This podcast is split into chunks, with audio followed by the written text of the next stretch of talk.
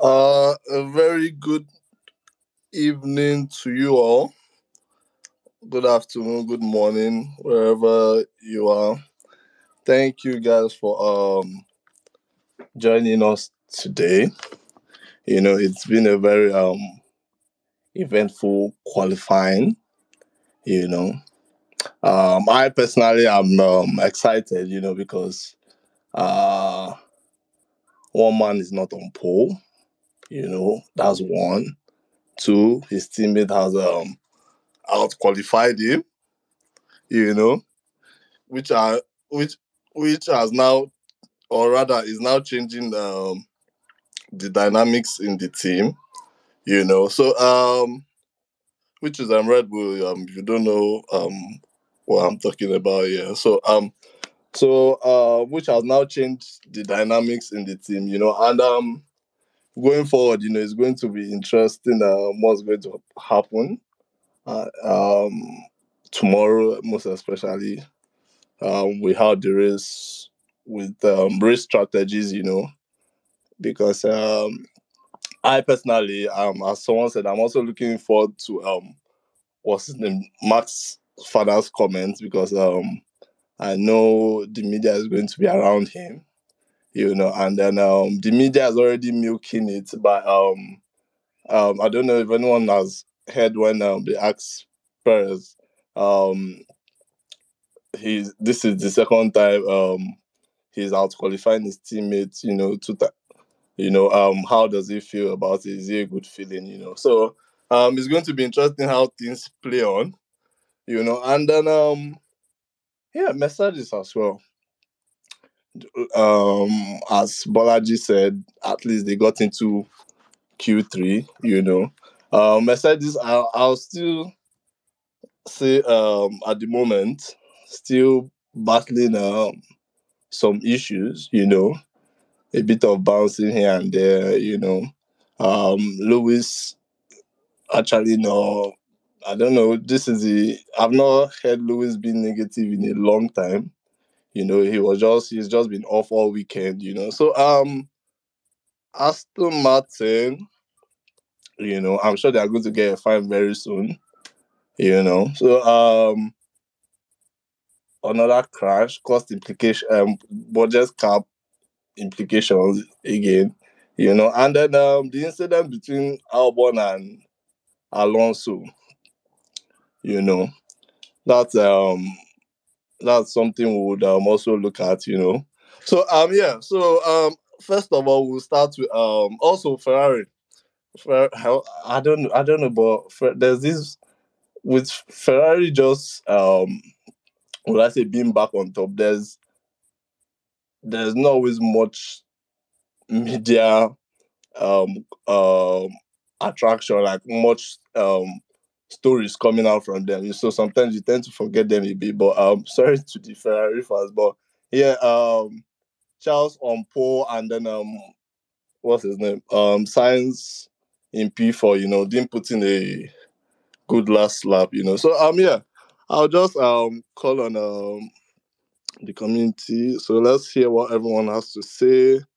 Um so guys, let's if you like to speak, please um just raise your hand, request, you know, feel free.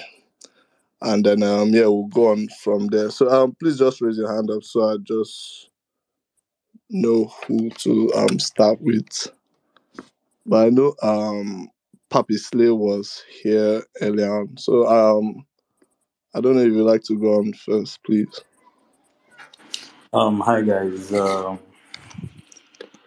sorry, can everyone hear? Yeah, yeah, we can. Good evening. Okay.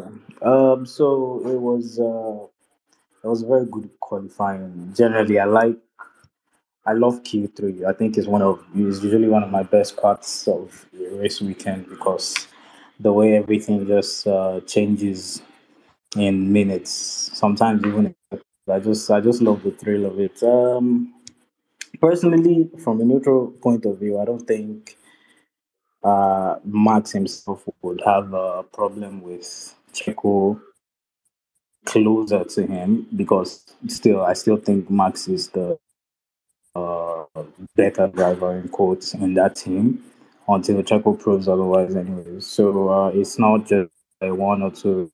Personally, I'm really happy for Checo and I think Red Bull actually needed that because they would most likely win the constructors. Uh, the issue here now is the uh, drivers champion. So um, that's that about Red Bull. Ferrari, uh, happy for Leclerc. Is there's just always something different about that Ferrari in qualifying. It's just it's usually smoother. Even most times, even when they're not uh, winning a one or two, it just looks like the car is smooth, especially when Charles is driving. It's just usually glides through thorns. Even though Red Bull time is faster in a straight line, it's just different with the Ferrari. And I think, well, as far as I'm concerned, it's it's between those two teams this season so far. Um, also, I'm happy for Vettel. Like, there's just something about him on this track, and uh, I think I think he's been on the podium the last three times. I think, and for him to even qualify in nine, uh, I think that's a big deal. Uh, Haas, um, I don't know what happened today for Haas. Bad day for Haas. Even Bottas just was off today for some reason, and uh, yeah, I think that's that for now. I'm looking forward to tomorrow, though. I don't. I really cannot predict who's gonna win. I think it's gonna be a really, really tough race and uh, strategy will probably win the race tomorrow. But we'll wait and see. Thank you very much. Um, Engineer Salim, please. Um. Uh, good evening, everyone. Uh, well, I'm not. Uh, all right. I'm not going to say much. I have to go away on a meeting. Anyways, um, the well for me, I kind of missed out on Q1. I kind of came back mid Q2. But like for me, what I want to like ask everybody here is like when is this porpoising going to be uh, a big problem for like not the of course the race cars are going through it, but the drivers. When is it going to be a health uh, concern for the FIA to kind of look it up? Because um, for instance like uh, a team like mercedes that uh, i can remember the last few spaces we've had everyone has been talking about how like they fixed it. And i said uh, they've kind of fixed it on the streets. And we've seen that in baku apparently it has come back uh, they're just jumping all over the place so when is it going to be a concern for them uh, are the fia going to allow uh, maybe active uh, suspension? Well, that's a that's a question for everyone, and also um, the the dynamics at Red Bull. yeah, so um, Sergio Perez has been improving in terms of his qualifying pace, and I don't know what was like what has happened to Max, but he has started out qualifying him. So uh, the last time people were talking about how uh, Red Bull has always been that way. There's a number one driver, there's a number two driver. But as I kept saying, like it's just at the beginning of the season. So, what would the dynamics be? Because Red Bull tends to be a team that always wants uh, uh, young drivers. Uh, I think the plan with Max was they wanted the youngest uh, Formula One world champion, which, well, thank God that didn't happen. But yeah, I, I feel that uh, Sergio should get uh, should get a chance because he's like he's been driving phenomenally well. He's doing really, really well. And uh, at this point in the championship, I think they should just let them all battle it out. No uh, driver number one, no driver number two. Then, uh, yeah, the issue like Hamilton, like I don't know, like he has been really off the pace. He has he has been trailing uh his teammate George Russell. Like I, I could see immediately after I came back for Q2, I, I could see that he needed a tow. I don't know why that was, but he just needed a tow. So what is really going on? Is he like really unable to extract um like that much out of the car? as a seven-time world champion, when when is it going to like be a headline that, uh, that well, basically he he can't drive the car as much as his teammate, at least during qualifying. All right, uh, that's all I have to say for now. Uh, uh thank you very much, um, Salim. So, um, I believe your first question was um on the health issue regarding um porpoising, you know, and then um if I'm going to, I believe it was Magnussen who sometime came out this week and said um he's having a bit of um nerve pain. Um, I can't remember where he said um he's um having it, you know, and then even um what's his name again? Alonso um has also um spoken about him um needing a rest, you know, because of um the fatigue, you know. So um I believe I with the way things are structured now, it's more of money first than any other thing. So I believe maybe until when something happens, God forbid, then then then they will not say, okay, they want to take um a decision, you know, or they want to um do something, you know, because look at um well I say look at the um Grosjean incident. It, it wasn't until then they now started thinking of okay, they want to have a jewelry ban or, or not, you know. So um with an organization like this, it's more of um, the profit, you know, before uh, many other things, unfortunately, you know. So yeah, um, I would um allow Imade Imade um Adekola then Yemi then um strange strange strange strange you you know your name please. Please in that order thank you.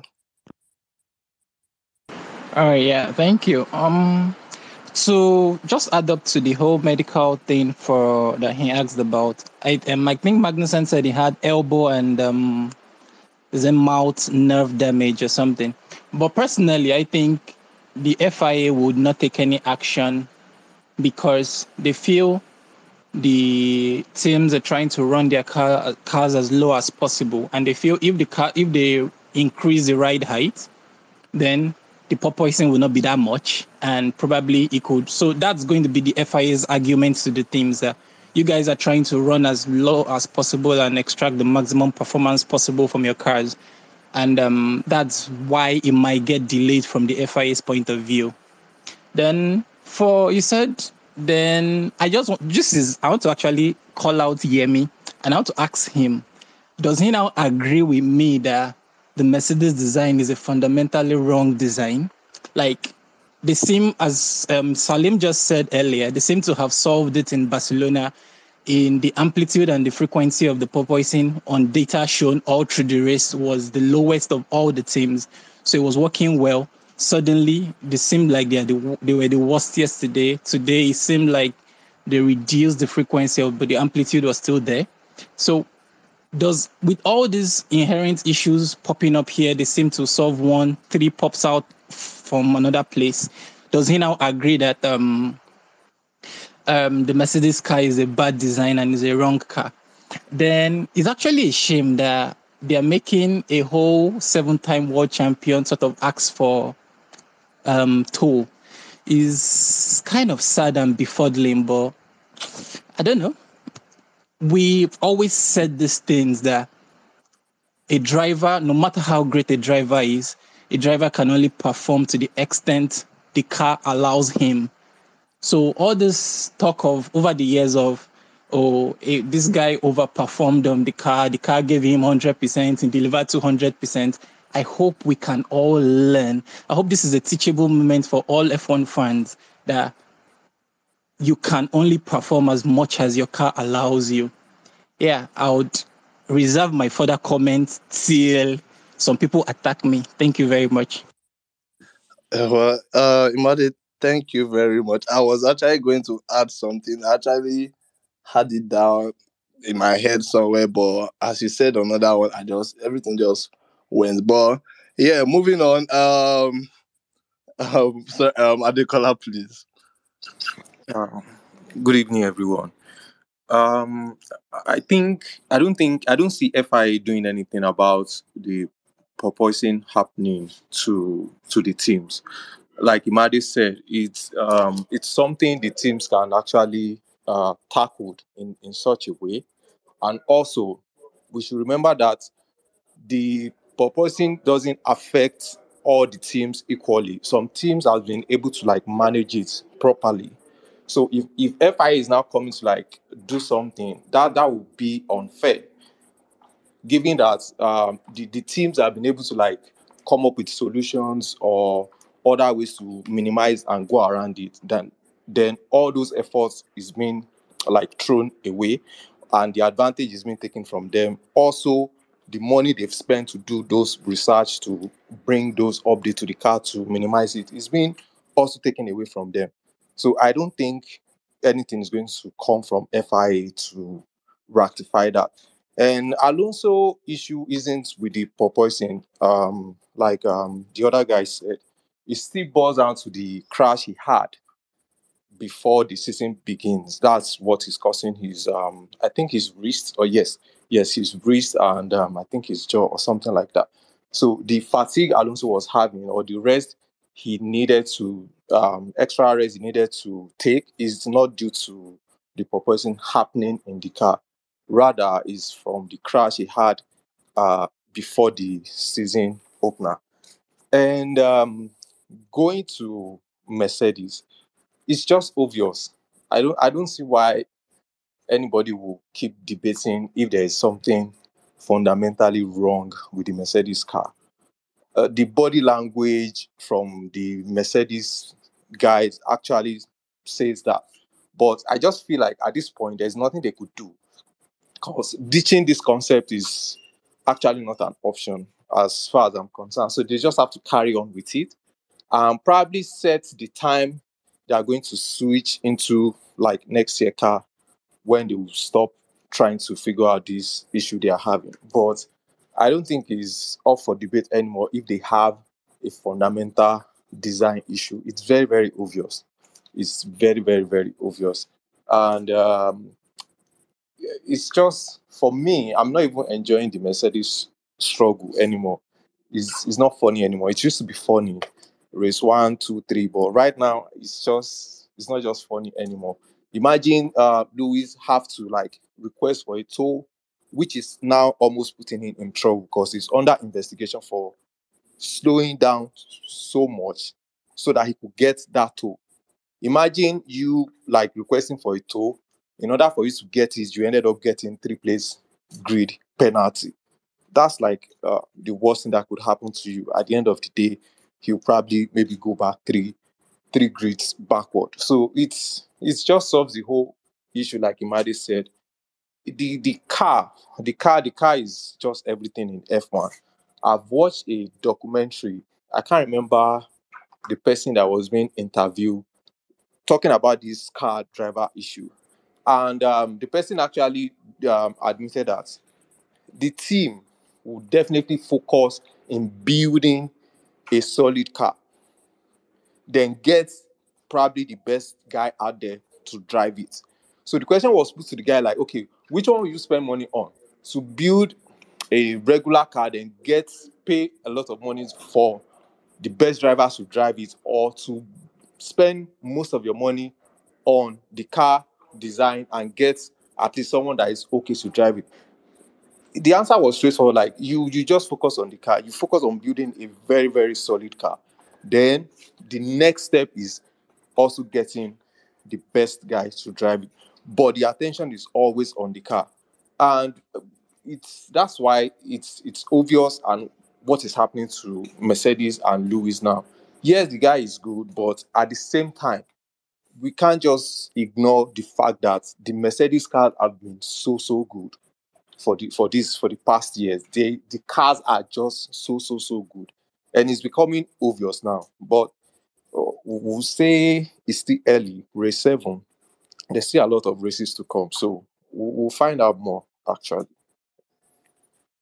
Uh, Adekola, um, just before I move on to Yemi quickly, Adekola, I'm just going to uh, quickly ask you, um, from your own point of view, do you think, um, because Mercedes, you say, okay, they are not, they are a top team, but they are not where they used to be, you know, and then this is more like a um another level for them, you know. Do you think they've been able to adjust to this new state? you know, before saying, okay, let's get back up there, you know, because in terms of like, um, um if you want to look at um some strategies and you know some calls, you know, like this um issue of toll today. I I don't think they've fully like come in terms with the new situation they find themselves. I, I don't believe so. They they'll probably still doing a lot of things. Probably we the onlookers might not know, but I, I don't think they fully accepted this is how like this car and their performance is going to be from now to the end of the season. I still genuinely believe there are still efforts out there going on, probably to improve the car. But like to me, in the next three races, I think after Silverstone, we'll be able to like see if they fully like accepted this is where we are, let's just manage and set another timeline for them to like just keep bringing the car like Haas did last season to the track and just probably switch to next year design and all of that. But right now, I think they're still looking for something, especially for the fact that two races ago they, they they got a very very good feedback, a very very nice setup. They were competitive, and um, Mona- he, Monaco was just a surprise to them. Though they usually struggle there, but I, I don't think what they, the way they perform in Monaco is what they expected. So then here in Baku now is becoming so so worse. Like it's just like taking one step forward and five backward. So I feel they will still they are still trying to hang in there, especially given the fact that the forerunners could still uh, leave something on the table they can they can exploit. I heard Toto wishing the four cars ahead of them probably crash at turn one tomorrow so they could win the race. Obviously that was a joke, but underneath that joke, that that's a big wish. Like to me, that's a very, very big wish. So I, I think they, they are not settled yet. They are still trying to see if they can just still do something so that whenever the opportunity present themselves, at least they could win a race or be on the podium more often. Because the other team are, are are switching it off. The AlphaTauri cars today are really, really performing like very, very, very okay.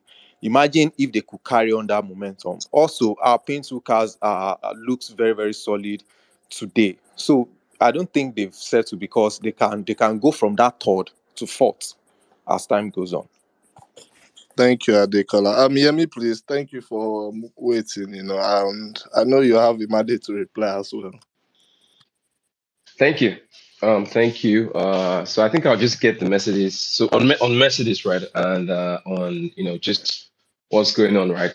Yes. please. Uh, you know, I think there's there's a lot of very fickle people, you know, in this uh, that, that come to this to this place to talk every time. I remember in Saudi Arabia where people here saying, "Oh, Mercedes, are they've got it wrong with the engine. Why are they so slow on the streets? Blah blah blah, etc." Right? You know, now we've killed that conversation. We, you know, that that one has ended. You know, the the the body upgrade in Spain it worked, right? The porpoising has been eliminated, right?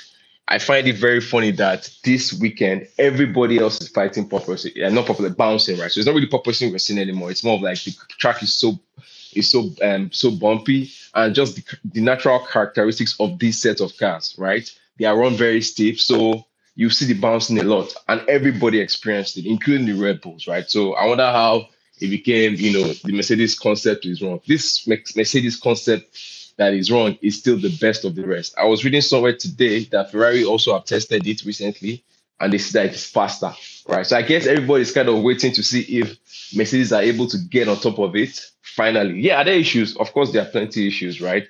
Uh, but they limited porpoising in um, in in Spain, and we saw performance in the race. I still think there's a deficit to to the the. I mean, not that I say it's there for all to see that there's a deficit, right?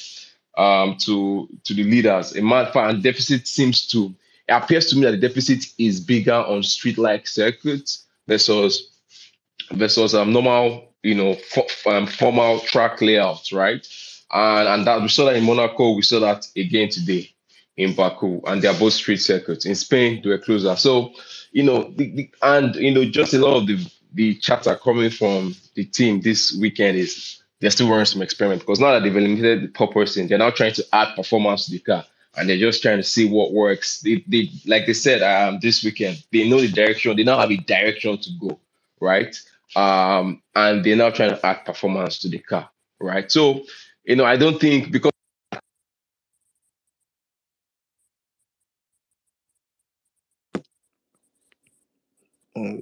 Okay, um, let's give Yemi a few seconds.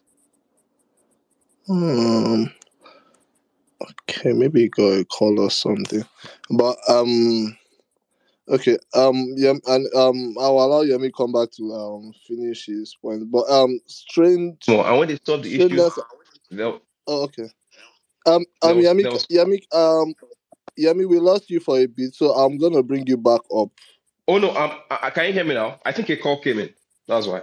Okay, okay, yeah, please go ahead. Yeah, so so I, I, I was saying that they've started issues. I don't think we need to. Let's not go into, you know, trying to get me to admit that the, car- the car is a failure. Are there issues? There, there are clearly issues, man. And Ferrari and Red Bull haven't been standing still. You know, they they they are also developing their car as well. So I remember that all through the while up until January, um, January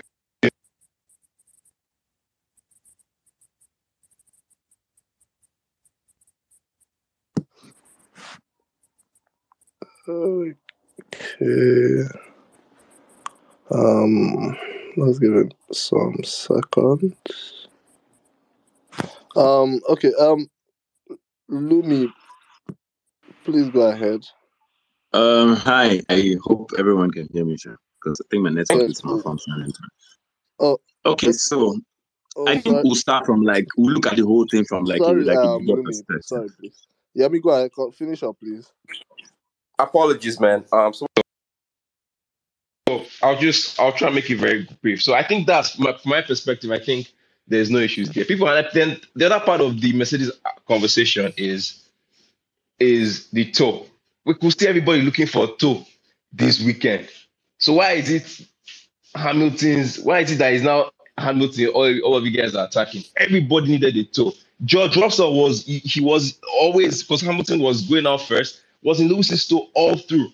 And the one time Lewis um, he gave Lewis a tow in Q2, Lewis qualified like finished Q2 ahead. So I just see a lot of bias in the way you guys look at this Hamilton argument. I don't know why why we can't be you know be objective on these things. Everybody needed a tow apart from the um, Red Bull and Ferrari guys, because their, their cars were just bloody quick. Either ways, everybody else was looking for a tow. The reason why Lewis stopped or he slowed down was for for um, Norris to go ahead of him so he could get a tow, right? But guess what? Norris too was looking for tow. so I don't know why he's oh and Lewis is pressing for it. Like why we why we that's very biased and not being objective. Everybody was trying to get it tow this weekend.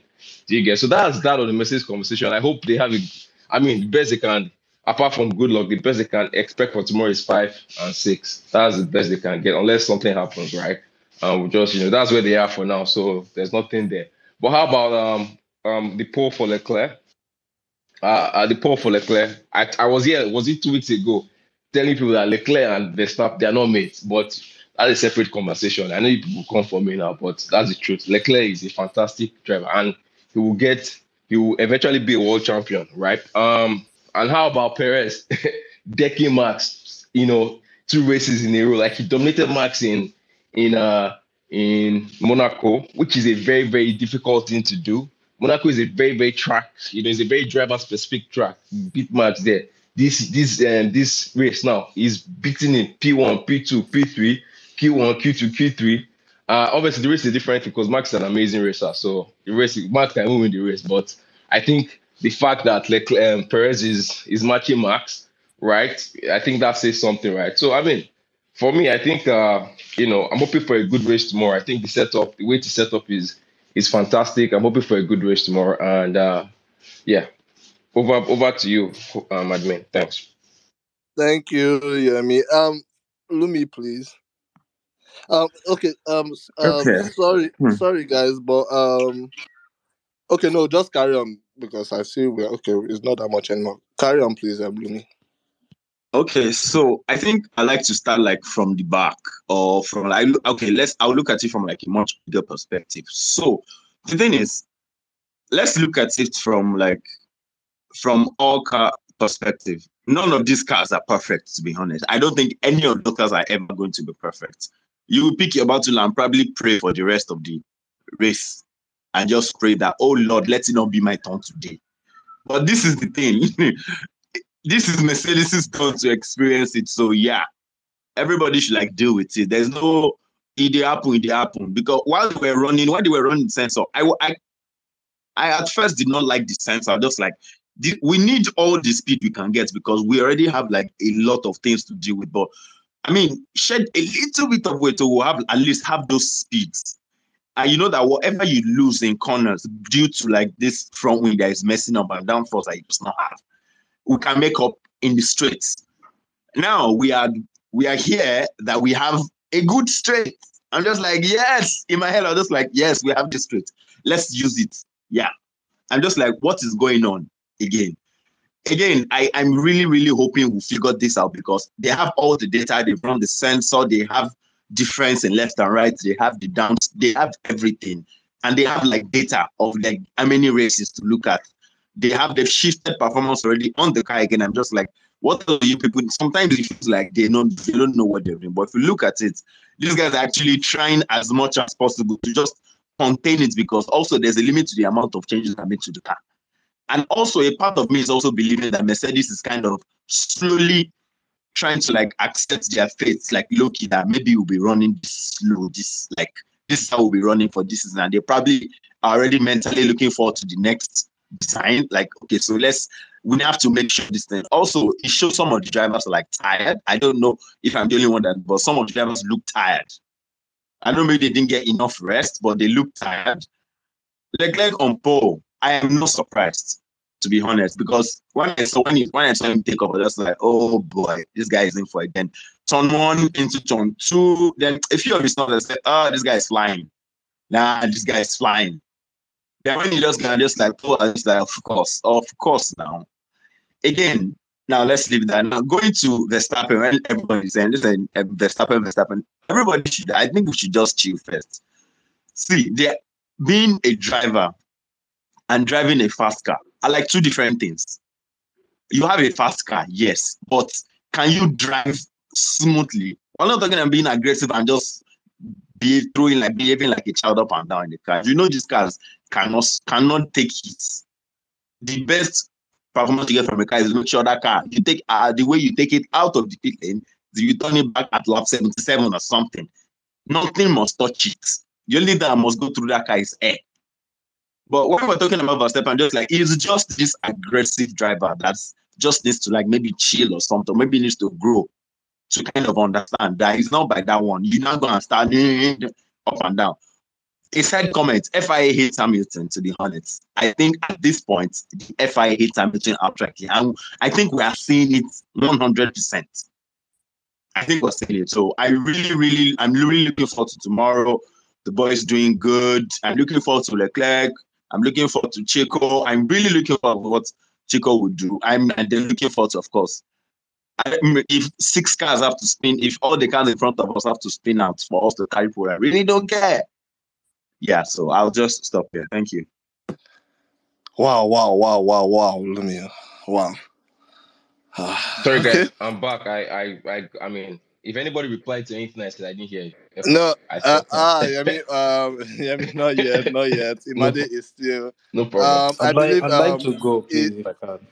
Okay, um, okay, yes, please, um, go. Um, um Abdul, um, I'm sorry, we'll come to you in a minute. Um, please go quickly. So sorry. Um, okay, so I think I think uh, I, I used to think football fans like had agendas, but like F1 fans is re- actually really really crazy. Like the littlest of things become agendas, and uh, talking about Max, um, I don't like the idea of people calling Max uh, an aggressive driver, a child, or whatever. Like, let's always give credit when it's due. This boy came into the sport at 17. Like, obviously, you're going to be aggressive. Everyone, like, on the grid was 30 year olds, 29, 28 year old. He wanted to make a name for himself, and he has built his strategy or whatever around that. And like different drivers have different driving styles. As long as you're not causing accidents, that's where like I draw the line. Also, as regards uh, Lewis, um, I also think it's fickle when people say, "Oh, he's past his time" or whatever, or why is he not doing as well as George? I think that's a pretty simple thing. Like this guy has been driving the best car on the grid for eight years, and you don't go from driving something that good to something that bad and like this is muscle memory this is a mental thing. This is he eight to ten years is not a small thing. So when you have russell coming from the worst car in the grid to the third or fourth best car on the grid and obviously you expect him to perform what russell is driving now is better than anything he has ever driven in his life. But that is not the same for hamilton so you don't expect that uh change overnight. If or eventually I I know uh Mercedes will get their act right.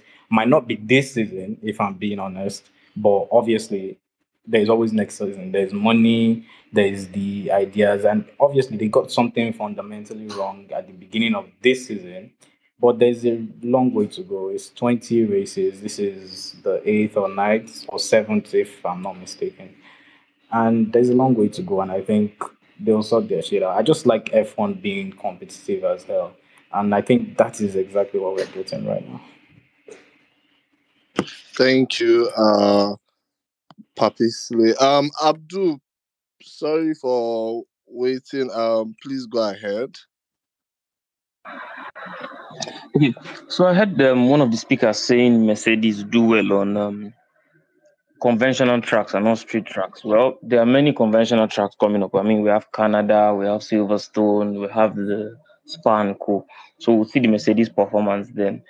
But um, basically, I think Mercedes still have a lot of work to do to um, to get their car back to get their car back to the very top. And um, I doubt if they'll be able to do that in the next five, six, seven races. They might as well just start focusing on next season. Can I make just um, make a quick correction, please? Sorry, sorry to interrupt you. Canada you. is Canada is not a conventional track. FYI, it's also a street track. Just want to quickly correct you there. So let's not expect anyone that's from Mercedes there as well. Okay, so yeah, so Silverstone, yeah. Yeah, Silverstone, and they are bringing an upgrade in Silverstone apparently. Ah, one, one, wonderful. Would um, God willing, we would, would meet on this space after Silverstone. Don't worry, I'll be, I'll be waiting. So for Red Bull, um, I think it's clear. It's second and third on the grid, still fine. Um, Red Bull have faster top speed, especially in sector three, and um, I'm predicting what happened last year to Leclerc is going to happen to him yes um, tomorrow. So last year, for those who don't remember, he started on pole, and um, Hamilton and Verstappen cleared him within five, six, seven laps. But um, let's let let's see how it goes tomorrow. And um, finally, on those saying Max is this, Max is childish, Max needs to grow up. I think it's just um, people having an impression of somebody and um, just going along with the agenda. When you don't, when you don't watch the sport to see the individual's brilliant performances, you just want to carry your agenda and fly. I mean, you can do whatever works for you, but Max is basically one of the most consistent drivers on the grid. The records they show since 2020, end of 2019, he has been super consistent. There's no driver. I repeat, there's no driver currently on the grid that can mark that can match his that matches his consistency. I mean, the stats are out there. And um, just a reminder to Yemi, um, your guy Leclerc has um 15 poles now with a grand total of four wins. Still four wins. Again, championships are won on Sundays, not Saturday. And um, again, Yemi, one other thing.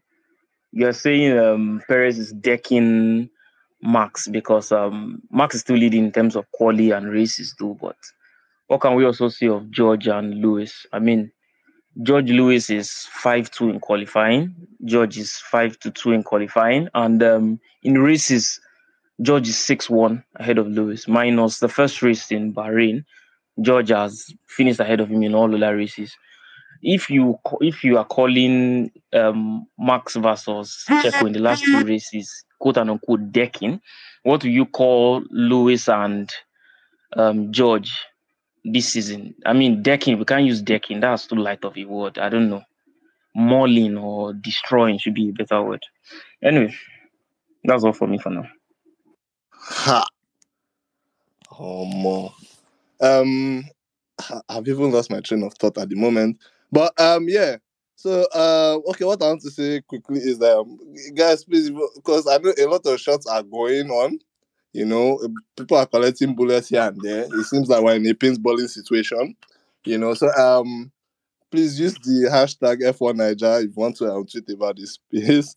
And then um, yeah, also I'll be taking down some people and bringing up others. You know, so that um they can speak. So um, well um, Yemi, please reply because you have you have um some serious bass boost to that you've received now. So there's nothing to say now. There's nothing. There's really not much to say. At the end of the day, right? Like, um, you know, again, it goes back to objectivity. You know, uh, object objectivity. Like I said, what I said was very factual. Um, in Monaco and in Baku, Perez has dominated man. Right? There's a little bit more, and and you know what? But prior to that, Max. I mean, he's like this is Max you're talking about, man. Top Dominated is not driver. right though. Uh, but he has in Baku. He's qualified. He's finished ahead of Max in every single session in Baku. Same thing happened in Monaco. So I'm saying those two races, factually, in Monaco he won the race, and in Baku today he beats Max without a tow. Max got a tow on his lap because I think Russell was doing Max, also, or maybe got, um, yeah, I think might have been Russell. So Perez, obviously, he on the final Q3 lap, he had to go later, so he didn't have any tow. I still beat Max. So let's see. Let's. It's okay. Look, man. It's, the truth is, I've been watching F1 for a very long time. People like to say, "Oh, this." Oh, that's why I don't put my mouth on this driver versus car because if you've been watching the sport for a while, you understand it's a bit more nuanced than that, right? You know, yes, you need a good car, but at the same time, a driver must deliver, right? Look at um, Leclerc and Sainz, for example. Are they not in the same car? Does Leclerc have two heads? Do you get my point? So at the end of the day, right, I don't put my mouth in this conversation. But like I said, two these past two races, that's the case, right? And guess what, man? I think in Barcelona, right, except for the race, up until the point, right, up, up until up until um the race, right, Russell was ahead of clearly ahead of of Lewis. But guess what, man? Over the years, since I'm watching Lewis, Lewis doesn't. You, people like you know, people have really turned the guy into a god. They believe they just believe perfection of him all the time. If you've been watching Lewis since started racing, it's not every um, every session that he beat his he'll beat his um, teammate now. Even against Bottas, there's some races that Bottas was just better. And Lewis would be first seat, man. Yeah, he was quicker this weekend. So at the end of the day, right, the car is horrible for Mercedes, right? So all of these, oh, Russell is I like they're bloody fighting for fifth and sixth place, right? And there's been nuances. Is I find it very convenient, or you guys always find it very convenient to attack Lewis. When we look at those races, there were mitigating circumstances, some of them. If you adjust for all the safety cars, on first safety car alone, right? On just safety cars alone, Lewis should have finished on the podium in in Australia. That's two podiums, Lewis versus George. Should have uh, finished in my uh, finished ahead of George in Miami. It was like, and look when you look at the actual race pace. If you are watching these races, when you look at the race pace, Lewis is like faster because I watch these races with full lifetime, like I've been for the past God knows how many years, and you can see that Lewis has a tenth on George in the race. But at the end of the day, it doesn't matter because they are bloody fighting for fifth and sixth. It doesn't matter if this was a full blown, the car is perfect championship fight, and this is a car that can win, and then this is happening. Then ah, okay, you know what? It's time to say, you like, let's have a conversation. But that's not what's happening. So I always find it very, very relevant. But what I'm saying now is, but in a car that can win this championship, Perez is very close to Max this year. And yes, I won't call Max childish and all of those things, but there's actually a claim. Like the, the guy who said, you know, the, the, the driving styles, there's yeah, a basis yeah, for sorry, that. sorry to cut So, in. Please, yeah. if you don't mind rounding up. Yeah, yeah, please, please, sorry. Yeah, so there's a basis for the Max, not I won't call it criticism, but there's a clear basis for why Perez is, has been closer to Max this season. Perez got a pole before Max got a pole this season in Saudi Arabia, and it's, it's all boils down to driving style. The car suits, I won't say it suits Perez better, but the car is more balanced and it's not unlike previous cars of the Red Bull. It is not playing to Max's strength, right? Which is a very loose front end, right? So and Perez is able to show his pace and can beat Max on a very good day in a team that is heavily favored towards Max. That's something. You have to call it out. Thank you. Thank you very much, uh, Yemi. So, um, guys, please, if you could just keep it um two minutes, you know, so that I could we could go through the room very quickly because there are so many hands up. So, um, Imade, I know you've been um up for a while. So, um, Imade Adekola, um, Mas, um, Adebayo, then um, th- then um, we have one of the ladies, Cat. Yeah. Then um, Abdul, please, in that order. Then I'll come to the rest of um the room, please. Thank you. All right. Yeah. So, so I actually want to start with responding to you, admin. Um, you said um, you were. I think you asked the caller how. What did you say? I said, "Nibo, what happened?" no, no, no, no, no, no. I just wanted to chip in something. I, um, I know you. I think you asked the caller how did um, how do you think um Mercedes is responding to being in this situation, and uh, I, if if you watched Mercedes, I think Mercedes has they came back into the sport maybe 2011, if I'm right. I'm not sure. They've and since the last time they were in this kind of a situation was basically 2014. And if you see how it's it's obvious that they've not been in this kind of a situation where they have to adjust and adjust and adjust. And if I think me personally, my own opinion is they felt this was going to be a very quick fix. They felt um, oh they saw the CFD simulations and everything in the, in the wind tunnel and then they felt okay fine.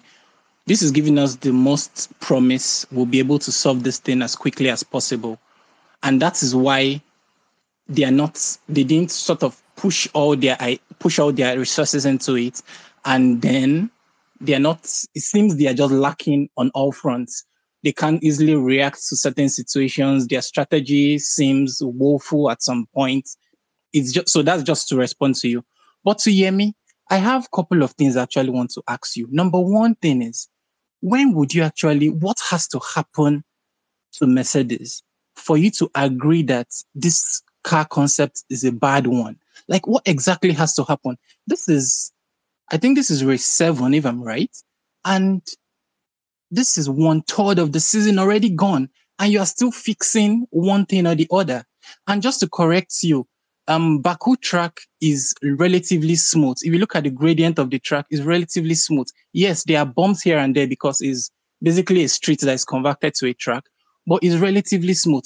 I went with, I went on board with my other devices on Lewis and George on board over, um, over the um, over the weekend, and you could literally see the car porpoise.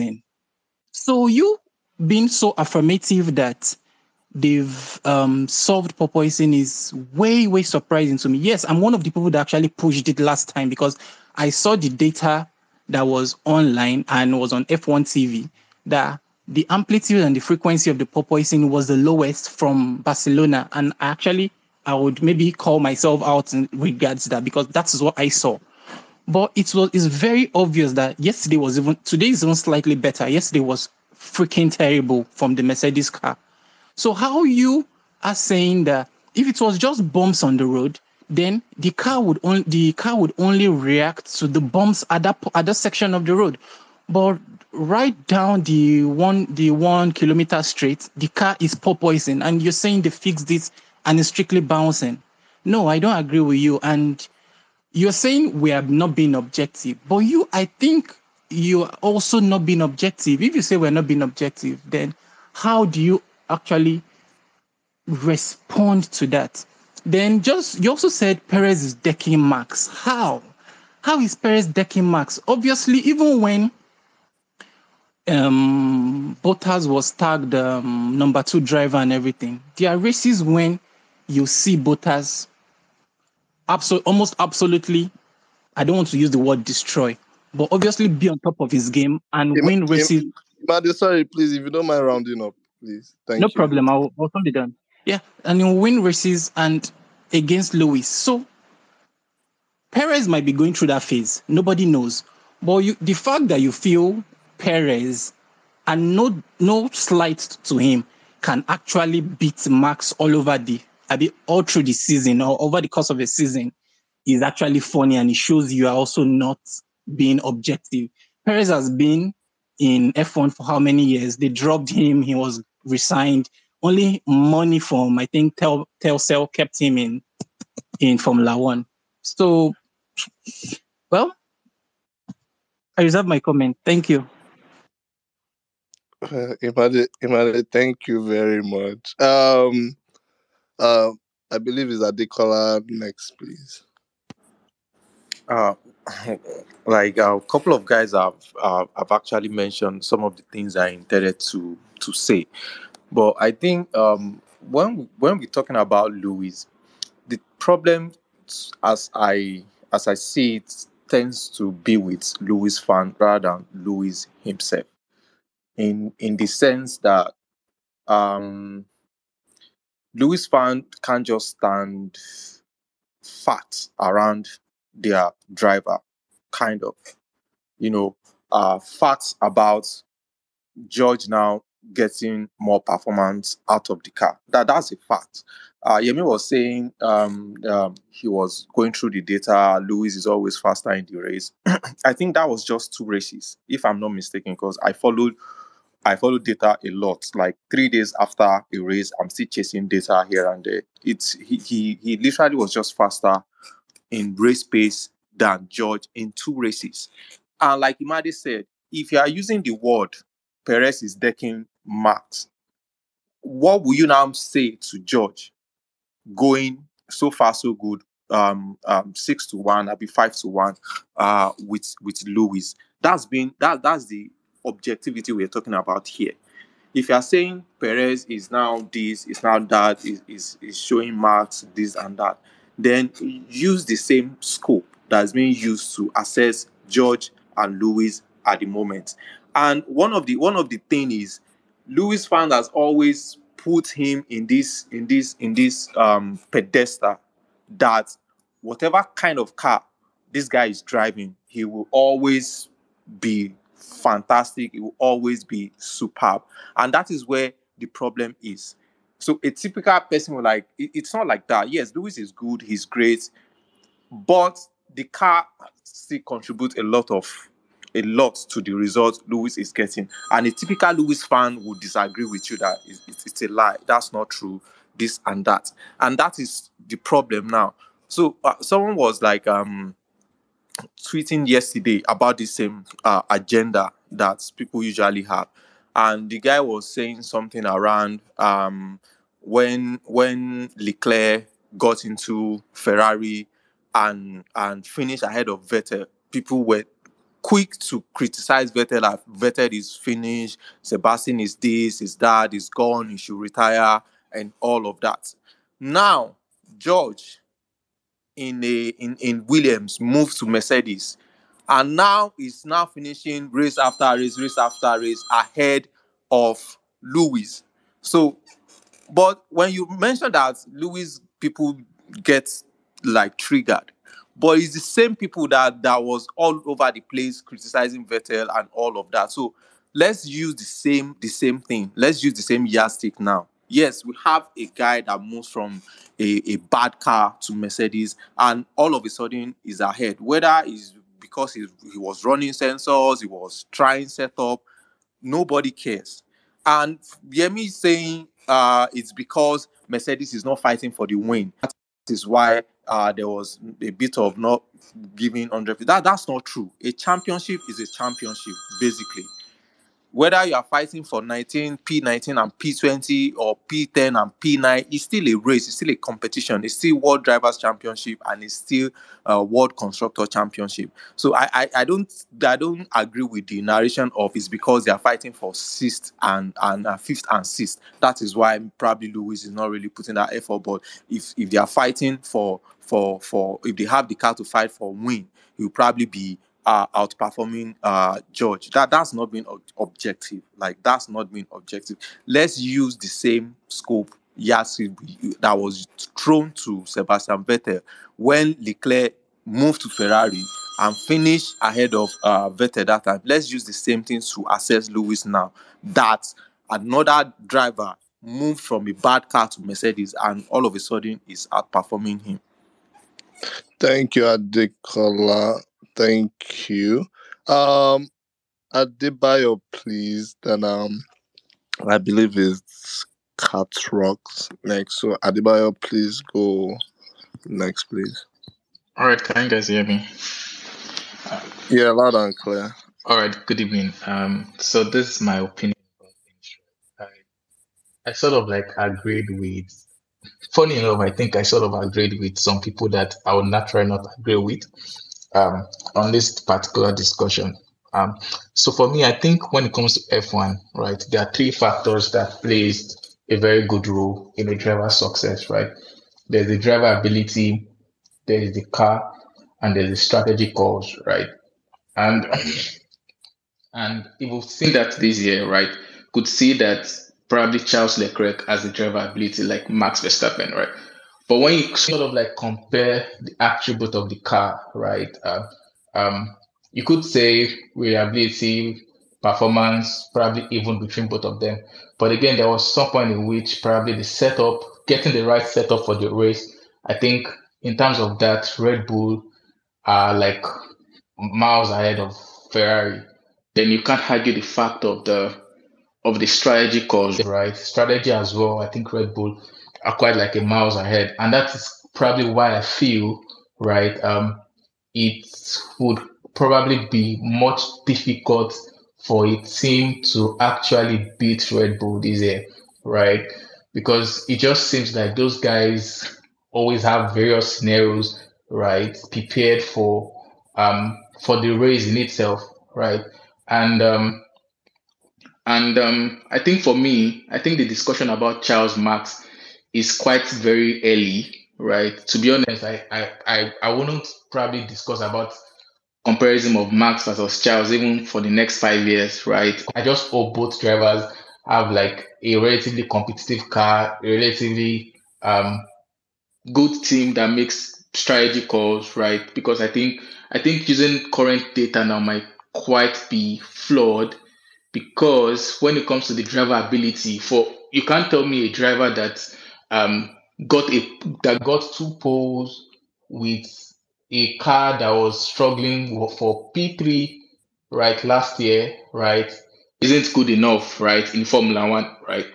And I think we could all attest to that, that probably some of the race wins it, he didn't get this season were due to some factors that were never in his control. You could remove Imola, the mistake he made at Imola. Apart from that, right, um, I think relatively all the other factors, tire deck, whatever, whatever, were never like things within his control, were things that his team should have done their proper assignment, done their proper homework, which they failed to do, right?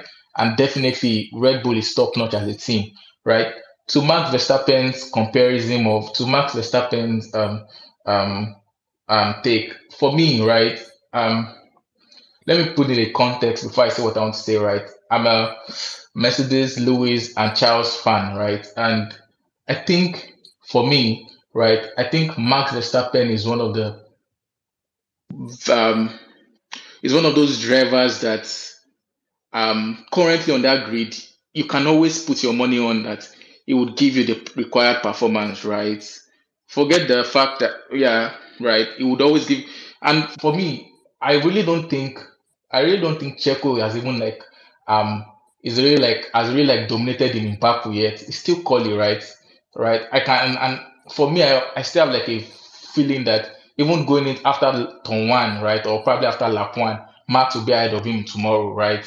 If they both finishes the race tomorrow, I think Max will finish ahead of him, ahead of Checo. For me, I feel I feel Max is one of those drivers that um, if he can only just keep his emotions in check, right? I think basically the only thing people try to use about Max now is when you listen to people talk about Max, it's probably the way he talks to his team radio and um, to his team during during races and the rest, right?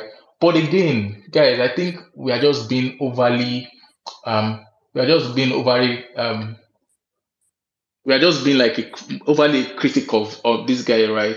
If you if you understand how difficult it is to drive an F1 car, right? And if you understand the kind of talent, sorry, I know I've, I know I've probably like spent more than two minutes. If you know the dynamics of um putting that car to get the required performance, and you are not getting probably the desired response from your team, it takes it. And, and you also know that there's also like a factor in, in terms of um, drivers' um, temperament and the rest, right? If, if you understand all those components, right, I think we've, we've sort of like not overly criticize Max Verstappen about some of the things he does, right?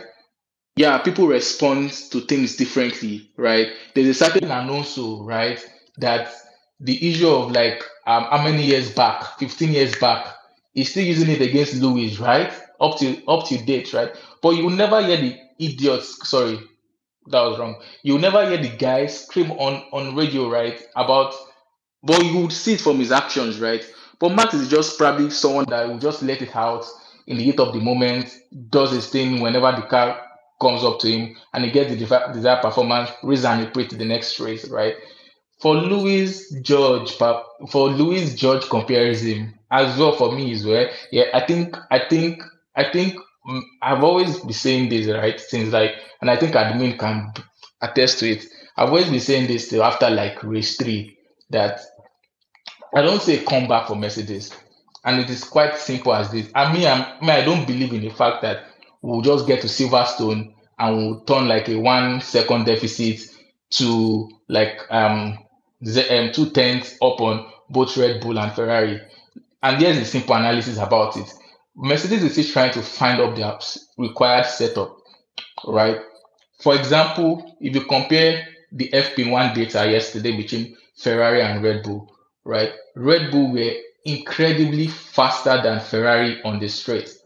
What did Ferrari do, right? So there was this, there, there has always been this concept that Ferrari had like a um at, at, at the rear wing they've been keeping since uh, Miami. Sorry, I'll, round up. I'll round up now, right? They had a rear wing they've been keeping since Miami, and they introduced that to FP2, which sort of brought the gap a little bit much closer, right?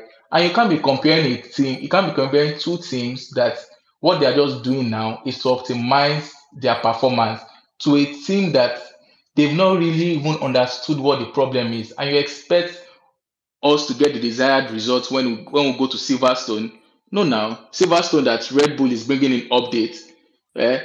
Ferrari is bringing in updates, and you are bringing updates come and um, solve solve your carry. So I think I would think that we will just jump ahead of both two cars. It's not possible now. Let's see. Let's see. The thing is, let's just resolve to the fact that whatever updates we are going to bring will probably cement at P3 ahead of Alpine, right? And we'll just rinse and repeat and work on W14 for next season. That's this. Whatever hope I hope you are trying to have, we'll keep chopping the breakfast last last. I think Burna Boy's song would be will come in handy for people that still have high expectation on Mercedes.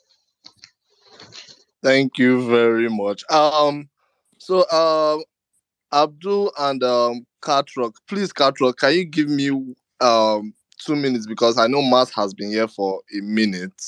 He's been I've I've just not seen him. So Mas, please if you can um go ahead quickly. You know, and guys, please let's stick to the time because there are a lot of us that want to speak.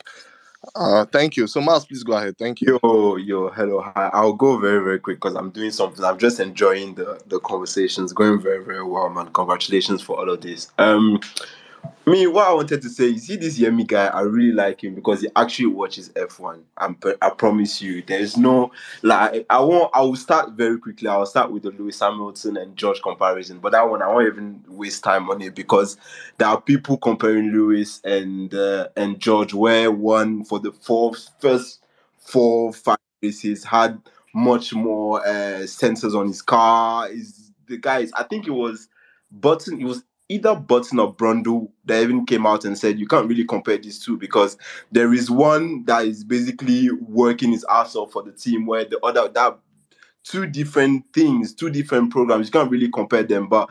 I mean, fair enough. The game is a game. I don't really expect anything from uh, detractors. So, fair enough. Cool, cool. Um, secondly, the reason people I can't I, I can't really say Checo is taking Max yet, but I promise you that it's coming. I don't know if you remember in Jeddah, I said that Checo, I was very happy for the fact that Checo made that pole. And I said that Checo just needs that confidence because he has the car now. The year last year, he did all this Minister of Defense and he did whatever he did. But now he has the car and it's going to be a very big problem for Max. And people were saying, oh, oh, oh, mm, mm, mm. today, that's exactly what we're saying. And he's gonna deck him. Do you know why?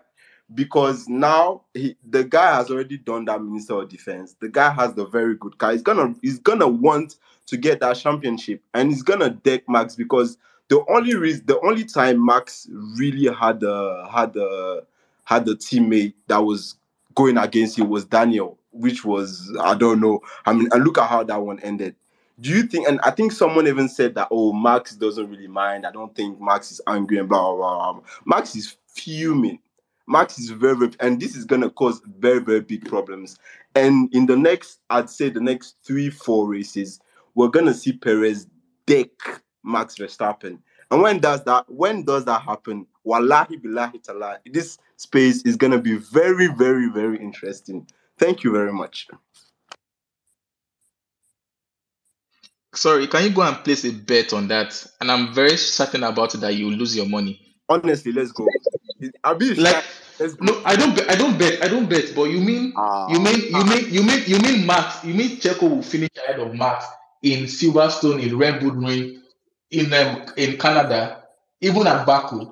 Come on, you must be, come on. That that must be a joke, big right. joke. the thing is, the thing is, I don't, I don't know how long you've been watching, you've been, and how, how long you've known Max Verstappen for. Max, and last year literally showed us that when Max is in a corner, he starts acting foolishly. I don't know if I don't know if you've realized it. I don't go and watch when he was against Rosso and all this, when he was still into when he's in a corner and there's someone, he starts acting foolishly. And that's exactly what's gonna happen. Like this is gonna happen. And if you don't believe me, that's calm. I mean, no one knows the future. Literally, that's what I personally No, do, do you know why? Sorry, is, and we can we can compare and all them things there. But once Max is in the oh broski, he's like, look at what he did. He even did that last year when um at, at that restart when Hamilton had that these hard tires and had a better restart than you on soft tires. The guy went across the chicane like a foolish foot, and this is what's gonna happen, whether you like it or not. But as you said, we can wait. Let's see how it goes. But I personally think that Perez is because Perez has this Um, Mas, please round up, please. but yeah, I'm um, sorry, I was just responding. But yeah, man, I mean, congratulations. I mean, good luck to Max's fans. Yeah.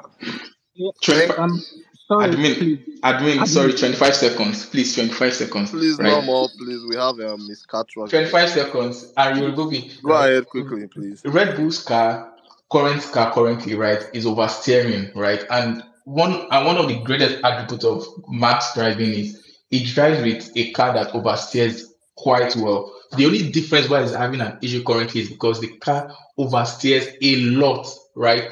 And they are trying to try to quite quite like fix that thing to suit his his um to suit his driving style. And I can assure you that from tomorrow, if Matt doesn't four four races right, the next four races right, three over four. Go and place your money and you will lose your money now. Okay, I, I, I think I have to respond because honestly, the- Uh, uh, I, uh, I swear, two minutes. please, 10, 10 seconds, please. Yeah, two minutes ago, someone was talking about the fact that oh, we are always making excuses for Lewis Hamilton that he has to drive like this. And yeah, why? What do I care that the car doesn't correspond? You are, you have to adapt. That's what makes the greatest drivers. The fact that you can adapt and you can throw the car. You you have to adjust your braking. You have to adjust all of that. That's none of my business. If you've been given a car, but at, the end of the day, it's a teamwork. You've been given a car. If you can't drive it, that's none of my business. If there is another driver that is using that same car and putting it better than you without no sponsors, we got. I, I don't care. Points counts, and if you're gonna get dusted by your teammate, you're gonna get dusted by your teammate. Is not there's no oversteering, understeering, and all of that. You're just gonna get done, and that's it. Literally.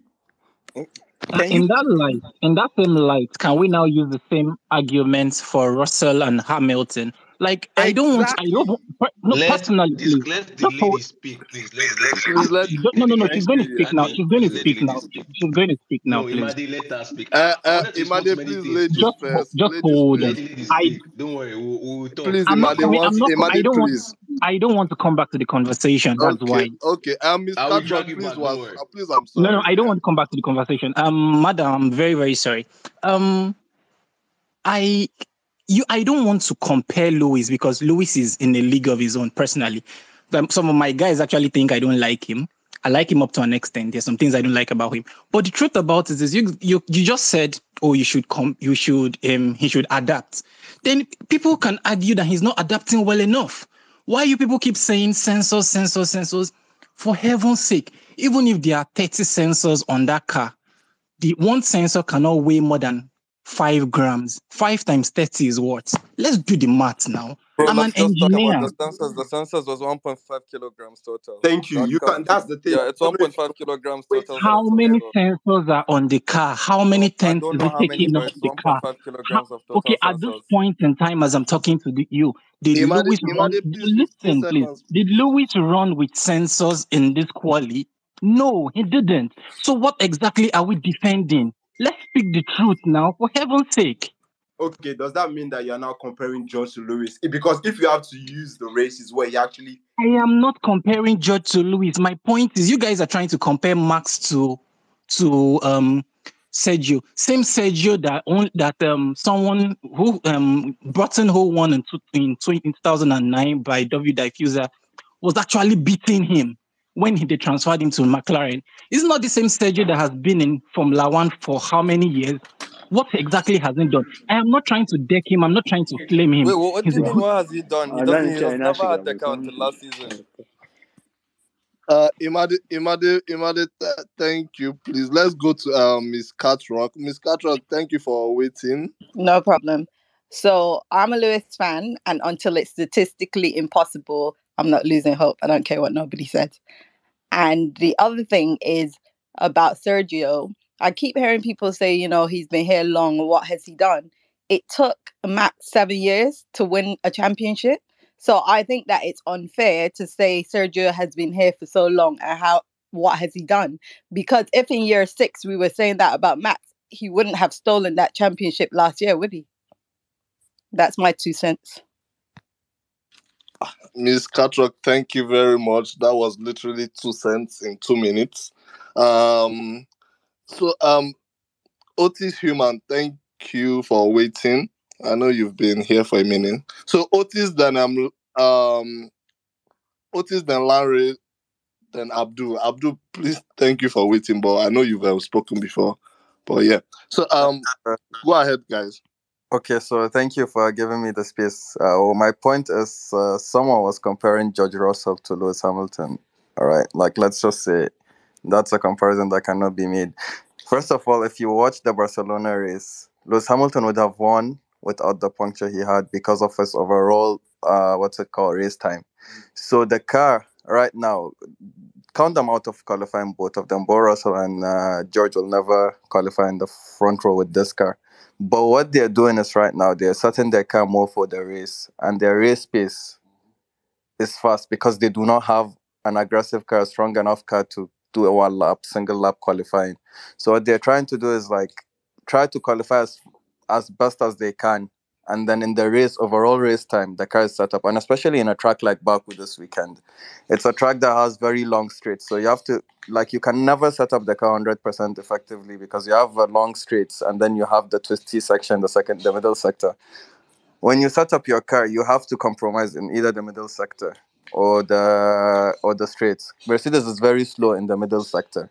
So they're trying to capitalize. That's how they, that's why they have a really small rear wing. So they're trying to go fast on the straights. But when you do that, you cannot have an effective qualifying lap.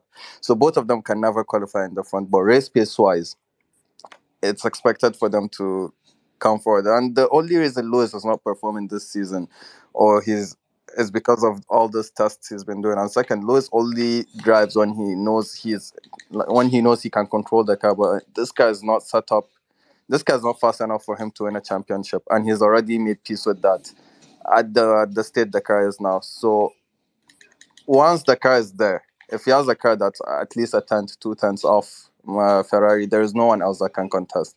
Not even Max Verstappen. He won the line. An example is last season, the last four races in the Middle East.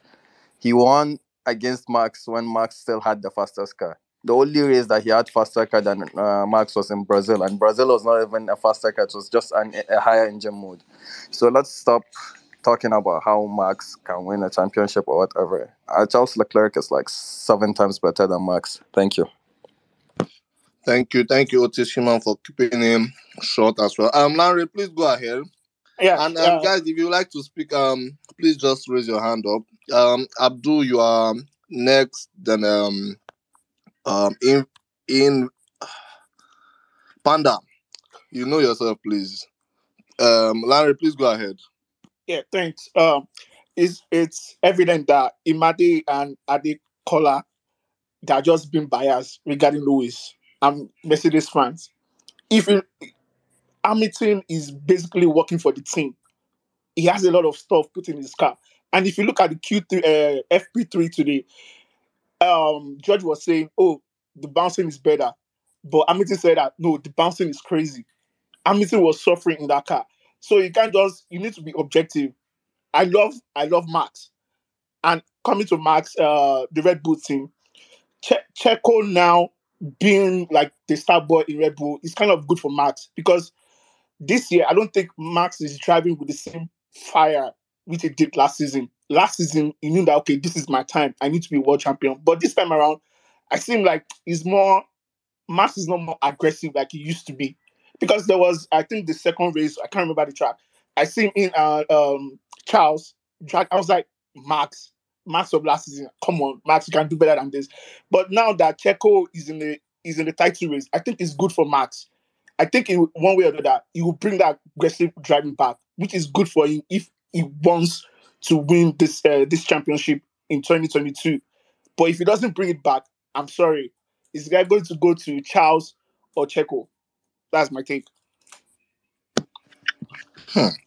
Well, um, interesting, uh, Larry. Interesting, Larry. Uh, Abdul Latif, please. Uh, Abdul Latif, uh, I since you are going on next, I just have a question for you because I don't think it's it's something we've really spoken about here on this space. You know about Max defending his um his championship.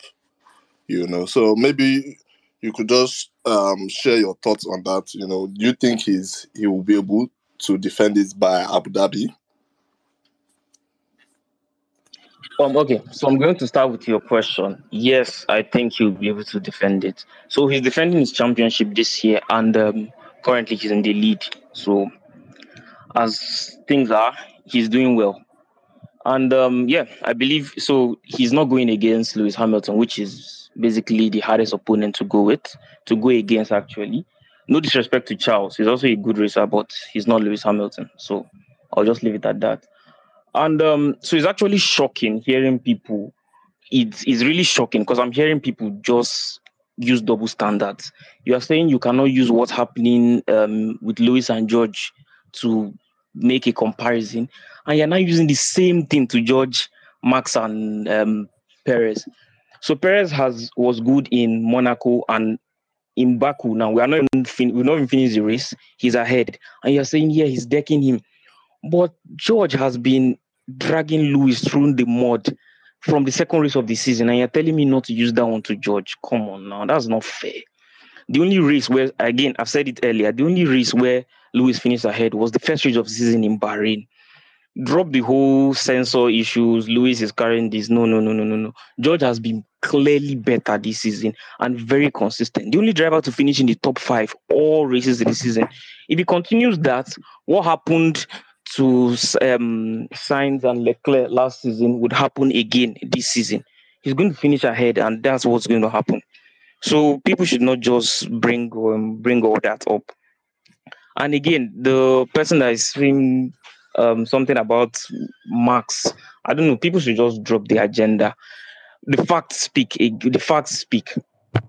If you have, if you deliver the consistent results on Sunday, you would win the championship. If Oh, what, deliver what are the points facts? are the you okay. The facts are there. Max has 20, 24 wins in this season. He has one championship. He has 14 pole positions. Those are the facts.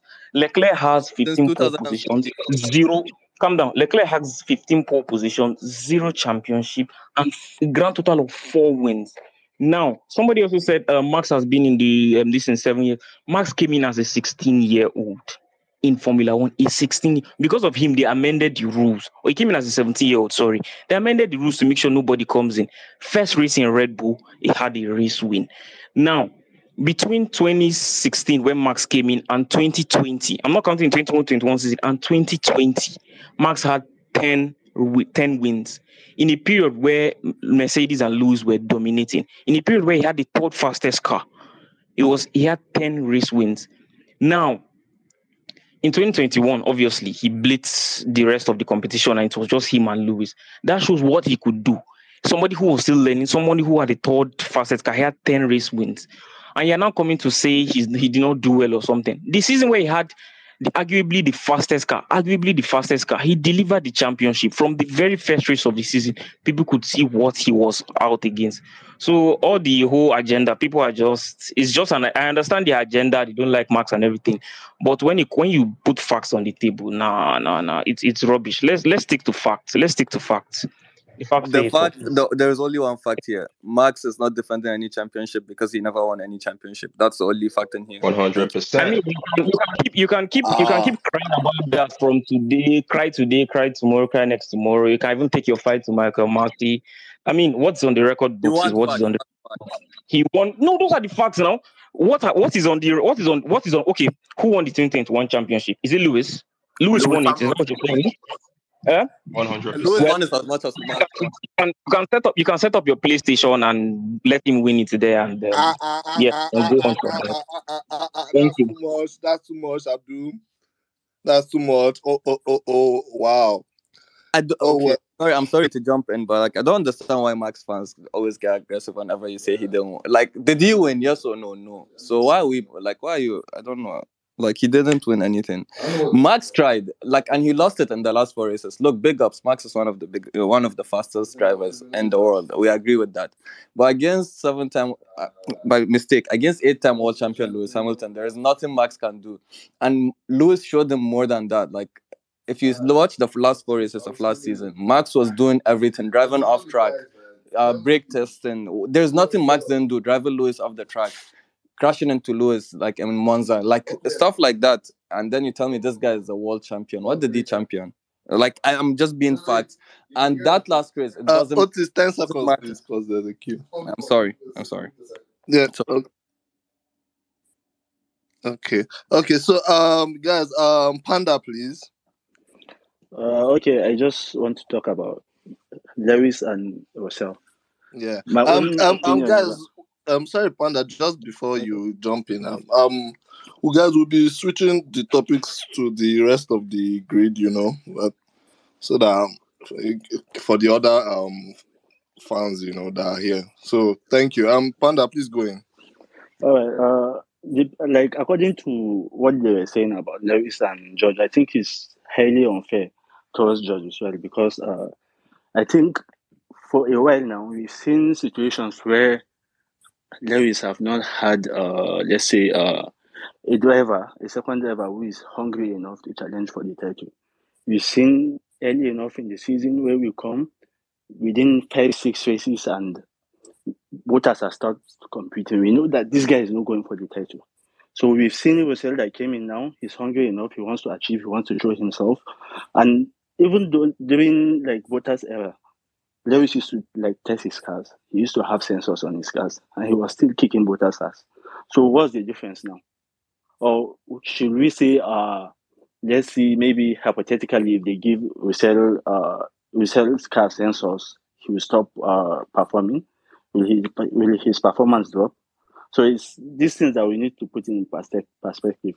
So it's not like just uh, being unfair to Russell. Like he's working hard.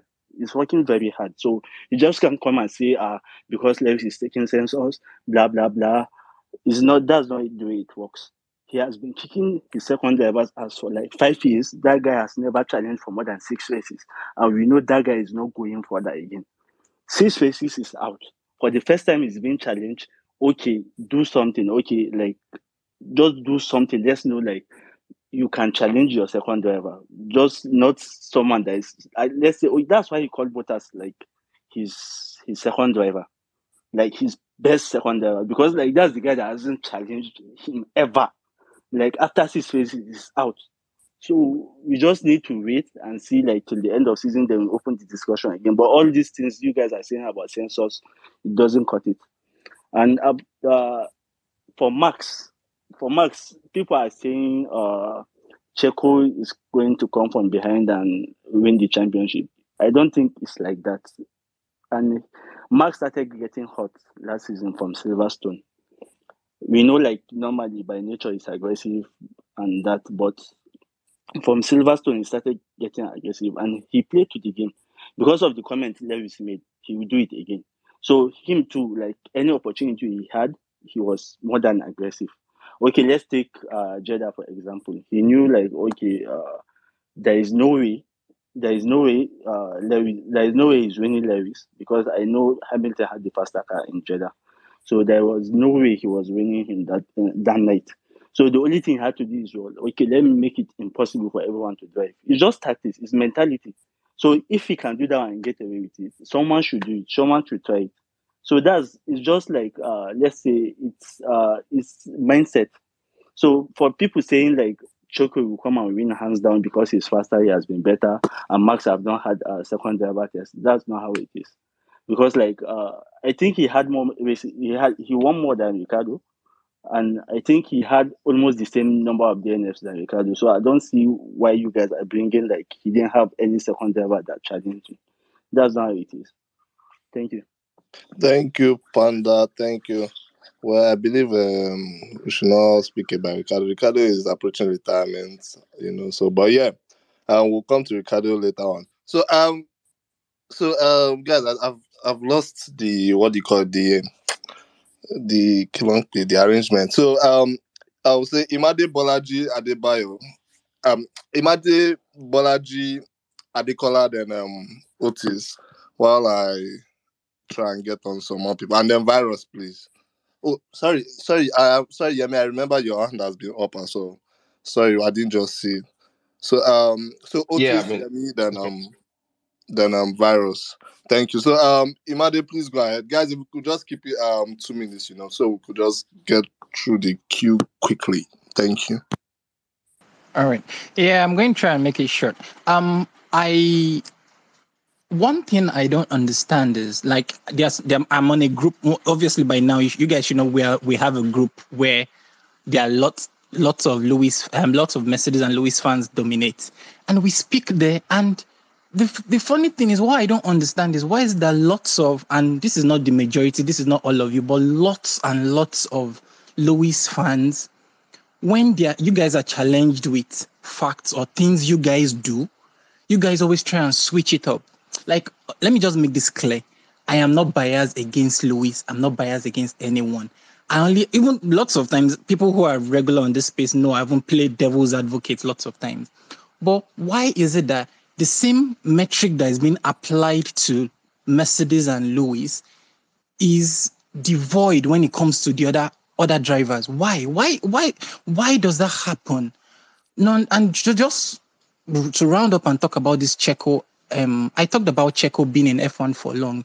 I can't remember right now, but I know Checo has Checo was in Sauber. He was he had, he was he got some point when Lewis went to Mercedes. He got signed in McLaren. This I'm not trying to flame him. I'm not trying to say he's not a good driver. Obviously, he's a good driver. He has not had the equipment to win the championship. But comparing Max and how his talents to the things Checo to Checo, who has been in F1 for a very long time and has not shown this sort of prospects, even in good cars. It's I think we're, we're doing a disservice to Max. I'm not a fan of Max. I'm a Vettel fan, if anybody wants to know. I dislike Max because Max actually terrorized. Okay, I don't want to say I dislike Max, but I'm indifferent to him. I because Max actually terrorized Vettel in his early stages and made me hate him that time. So, but I can't just see you guys talk talk this way about Max. Like this guy is a generational talent. Forget, let's just try and ignore Michael Masi and last year. This guy is a generational talent. Let's speak the truth. I know lots of Mercedes fans want to want him to fail because of the injustice that was done to Lewis last year. But also in that regard, what are the record books? What is the record book going to speak? When we give birth to our children, for those that have not married and given birth, when we are telling them about Formula One, what would they what would they see? Or when they are reading about Formula One some five years from now, or 10 years from now, what would they see as 2021 um champion uh, who won the 2021 championship? They're going to see Max Verstappen. They're not going to say, oh, Michael Masi did this, but so yeah, I think that's all I'm just going to say on the topic. Yeah, thank you. Um, um, Imade, can I quickly just say something just on this your last statement? Yeah, sure. Um, you said, "What are we going to um tell our children?" And then quickly, I just thought about something. Yeah? So it's just like now, yeah, we we are Nigerians, yeah. In uh, when we go and look at history, we see that Abacha is one of our leaders. But yeah, the history books does not say he's a wicked leader, does it? I don't know if you, I don't know if you get what I'm trying to say. So it's more like, regardless of him, um, okay, yeah, we knew he was a wicked leader, or he wasn't that much of a decent leader through our um, descendants, you know, and for people that have lived in that um, era, if you understand what I'm trying to say. So it's more of you could say the same thing of Max because everything is history. You know, regardless of him being a world champion, is on the internet. The internet is always there. I don't know if you get my point. Um, yeah, I, I I get your point. And just to add up and let every other, other person talk. Once again, Max, forget um, including his aggressive style, including including all the things that happened last year, which we've all talked about, and but Max actually put himself in that position to benefit.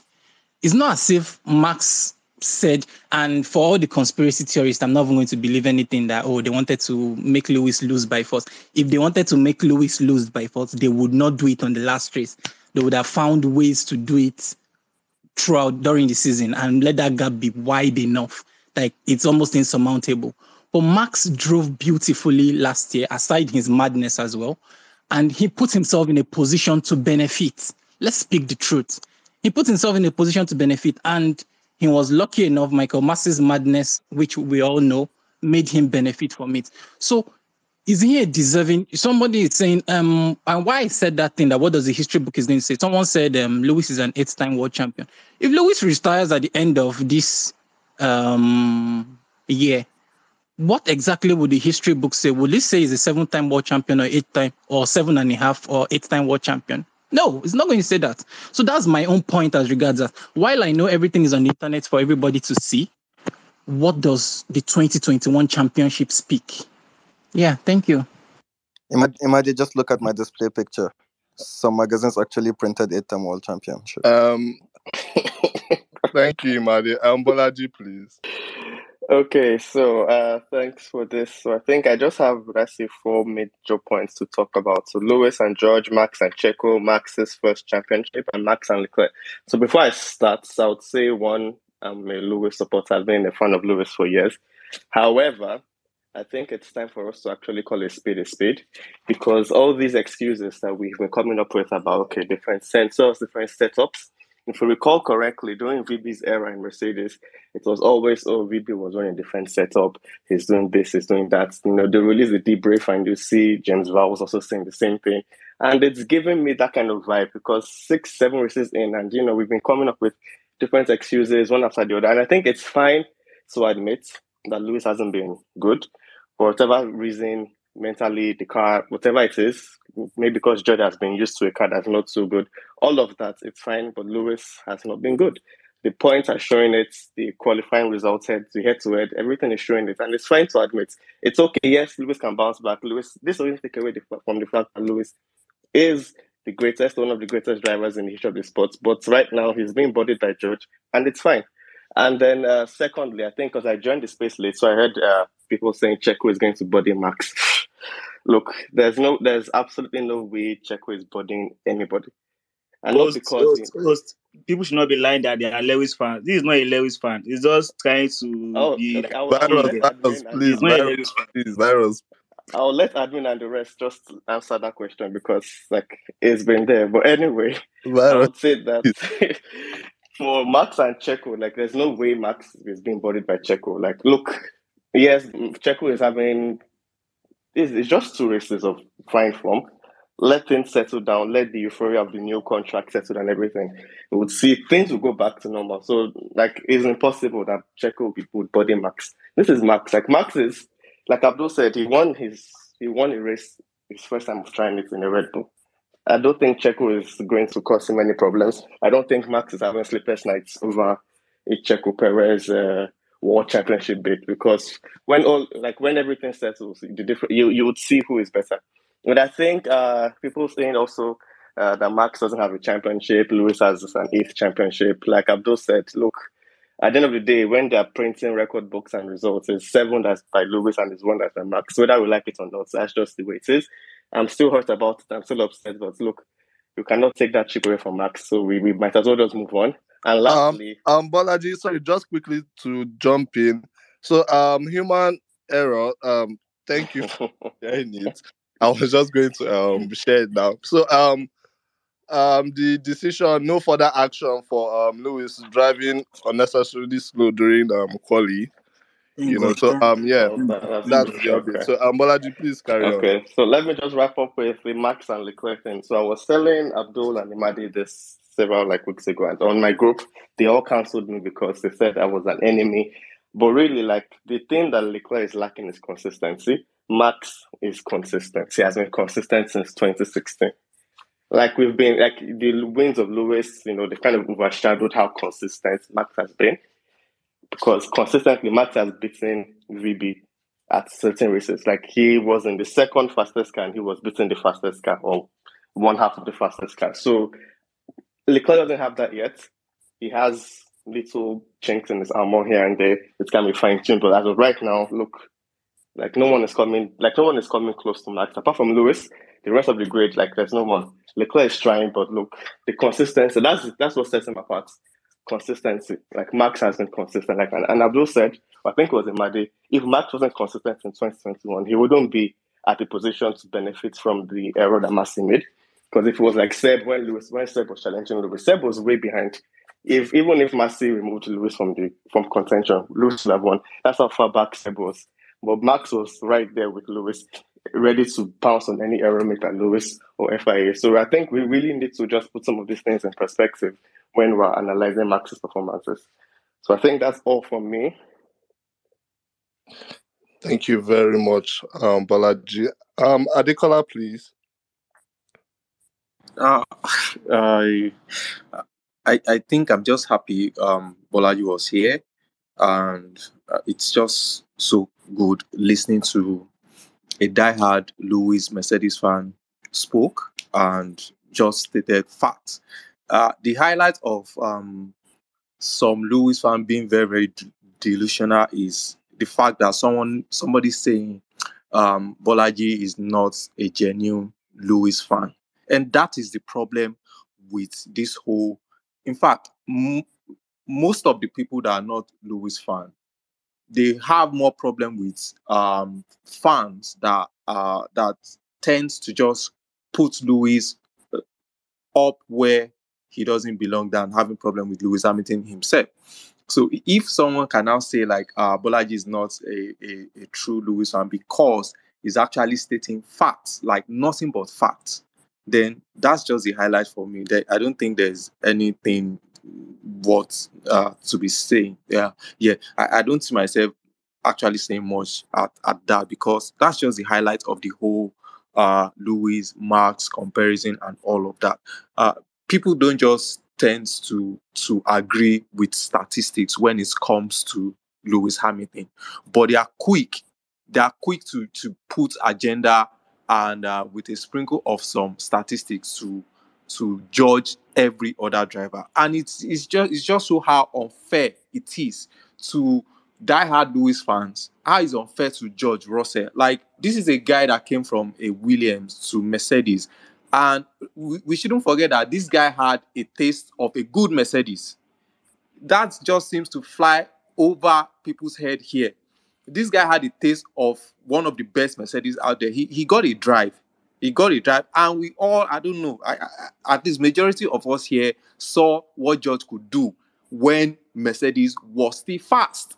We all saw it. We all witnessed the, that particular race. So it's it's just so unfair to George Russell when people just come and and and and put his success or his his performance, his consistent down to sensors that Lewis is running or set up. That is so unfair to another driver.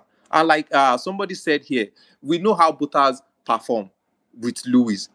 True, six races into the championship, attention already focused on Lewis because Bottas is not just consistent enough to to fight Lewis. But now we have a season where seven Grand Prix now, Lewis is nowhere, and everybody's will- tends to come up with one excuse or the other, and and don't even want to like go over uh, go with the statistic and the fact out there. It's just ridiculous. Like it's just ridiculous. And when you now have conversation with a typical lewis fan the they they will end up seeing you as a lewis hater. And that is just I, that is just so so funny. Why can't you just go with data? This is this is a sport of data. Like unlike football, the uh, Formula One ha- has a way of presenting you the fact that you can't even argue. Football is easier to just fly with agenda because they, they don't have much data to work with. A player is a player, but F1 is a sport of data. The data is out there, the statistics is out there. Like imagine somebody still saying Lewis won eight championship. Like haba. Even Lewis would disagree with that display picture. Even Lewis will not be happy with people that wrote that article uh, projecting him as the winner. To be honest, he won't be happy. Like if you have a way, you probably like do something about that. But here is people like it, it- this thing doesn't. Uh, it's just it's just ridiculous. Honestly, it's just ridiculous. And the way they end the whole conversation is you are a Lewis hater. Like what am I hating? Why, am I supposed to hate Lewis? Like for what? What what is that supposed to benefit me? Like I've been watching F1 for long, and what Lewis is going through now has happened to a couple of drivers. So it's not actually even new. It's not a new thing. It's just normal in Formula One. It's not a new thing. No team can dominate forever. No uh, F1 driver can be termed a GOAT. You can be a greatest of all time of your era, not the greatest of all time of the whole of existence of Formula One. It's, it's just ridiculous. Lewis, as far as I'm concerned, is the greatest of all time of the hybrid era. It's as simple as that. Okay. Thank you very much, Adekola. Thank you. Um, guys, I see the there are so many hands up and the queue is um building up. So guys, let's try and keep it at this two minutes. Um Mas, please, two minutes, please. I, I plead with you. Please go ahead. Yeah, uh, honestly, it's we can because I feel like we've talked about Max and Lewis for a very, very, very long time now. So maybe we can start moving on. Um, but what I really wanted to say was um, the fact that when we say Checo is gonna come in and body max is because we've seen I, I personally have been watching Formula One for a very long time. And the reason why I say this is because I, I, there is no doubt that Max is a flipping good driver in terms of talent, I'd say. Like just raw talent, come like just raw talent. He pro- probably is the most talented driver on the grid, apart from like maybe Lewis, I'd say, or and, and George. But there's so many other things that wins championships. You need you need to be like, bro, you need to be there's racecraft, there is the ability to cool down. And we've seen again and again and again that once this guy is in a box, he can't get out. He start getting very angry. He and this is what is gonna decide our championship, whether we like it or not. It's not only simple raw talent of driving that car around in circles. There's the fact that where things don't go in your way, you're also being to being able to keep your cool, and that's why Lewis is so good because let's look at Brazil and the fact that he was put, he kept his cool and did what he needed to do, and all these come into play. It's not only raw talent, and that's what I personally think. At the end of the day, Checo is gonna be because Max is gonna be in a place where now the team is not favoring him anymore. He's gonna be in a place where your own teammate, which is the only real person you can be you can be compared against, is sometimes doing a bit better than you. And then we're gonna start asking questions. I was watching Sky today, and they already started asking questions about Max. Meanwhile, he's only been really, really, really, really decked on for two races. Do you get what I mean? And that's when all these things are gonna pile up. And I personally don't think Max is gonna be able to hold it. Thank you very much. Thank you very much, uh, Mas. Uh, Virus, um, please, two minutes, please. Thank you. So we just move on um to the rest of the other teams, please. Um, Yemi, let me. Uh, I know Yami wants to say something. So, Yeah. I um, just but Virus, go ahead, please. Yeah, yeah, thank you. Um, my own observation is that I don't know why people are saying George is better than Lewis this season. Uh-uh. Obviously, you can see you if you think we should analyze all these six races so far, we should analyze it. Most of the races, eh, is either eh, this guy is unlucky, this Lewis is unlucky, or is just doing this this race with uh, K-Mag at turn one. Can you, you remember that race? One. There's another there are about two races with safety car issues. Sure you get. So it's not that George is better than him or anything. When they get the car set up together and everything is going very smoothly, then you know his boss Mercedes. Sure you get. I know this bitter Red Bull fan. ah God. Why are you bitter? Why are you bitter, Red Bull fans? Why are you fucking fucking bitter? Just respect the goods. Respect him. I don't know. There's nothing you can do about it. This your Max boy. This your this is this underage boy. This underage boy. You are comparing him to Lewis. Imagine. Okay? We shall see. We shall see. Thank you very much. Thank you very much. Admin, I've been trying. I've been trying to speak since man. Let me yeah, speak um, now. sorry about that, um, Yemi. Sorry about that. Um, um, Yemi, please quickly, because we want to move on to um, the other topic.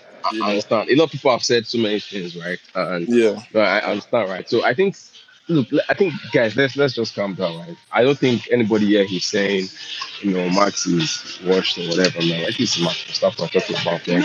I see a lot of you guys twisting a lot of the things that among us, um, Lewis fans are saying. Like it's not fair, right? You get like Max is a great driver, but if if, if people say you should stick with the facts, the facts, you know, the fact, right? Are that in these past two races, Max has performed better than I say Max, then Perez has performed better than Max. Doesn't make Max a horrible driver or worse. Like Max will deck him over the season. That's factual. That's what happened. I well, I expect that to happen. Um, you know, but I think Perez is much closer this season, and that would make for an interesting season at Red Bull. You know, that's it. I think on the on the Lewis part of things, right? I think you guys that you always feel like you you're a Lewis fan, but you, you guys are not being you're being intellectually dishonest, right? Because there's perspective. You said let's put this in perspective. Then you turn around and ignore all perspective when it comes to things happening at Mercedes, right? Like the last speaker said, there's, there's, there's in this same season, from race one, we saw what happened in race one, right? In this same season, we saw two safety cars where Lewis was in the lead. Lewis are qualified judge in, in that in those races, right? We we, the, the, the, the, um, the team is experimenting a lot, right? Fact, so what I'm saying is that has George done very well? It's fantastic, yes. But it would also be unfair for people to start making conclusions. You people are making conclusions. You two are you, guys two are not also being honest. You're also not being fair to Lewis and even to George because the truth is the sky is bad. They are doing a lot of experiments, and the gap you are seeing, you know, between them is not reflective of the true performance of both guys. Actually, because both guys don't even like the car. You know, so let's just dial it down on that, you know, on that end. Right? There's we need to stick to the facts, right? And also look at perspective as well, context. And the Max versus Perez, you know, thing has this context to it. The Lewis versus um, Russell thing. There's context, context to it as well. Same way, even the championship last there's, there's lot of context to it, right? So, you know, I'm not here trying to bash Max fans or even, but the truth is, you know, you guys are always bashing Lewis. The reason why we call you guys haters because you guys always try to, you always ignore context when it comes to this thing. And there's a lot of context to this thing, but it's okay. Uh, I'll let it go. We should be racing tomorrow, right? And uh, hoping for a, for a, for a good race for, for all, all the people that we are supporting.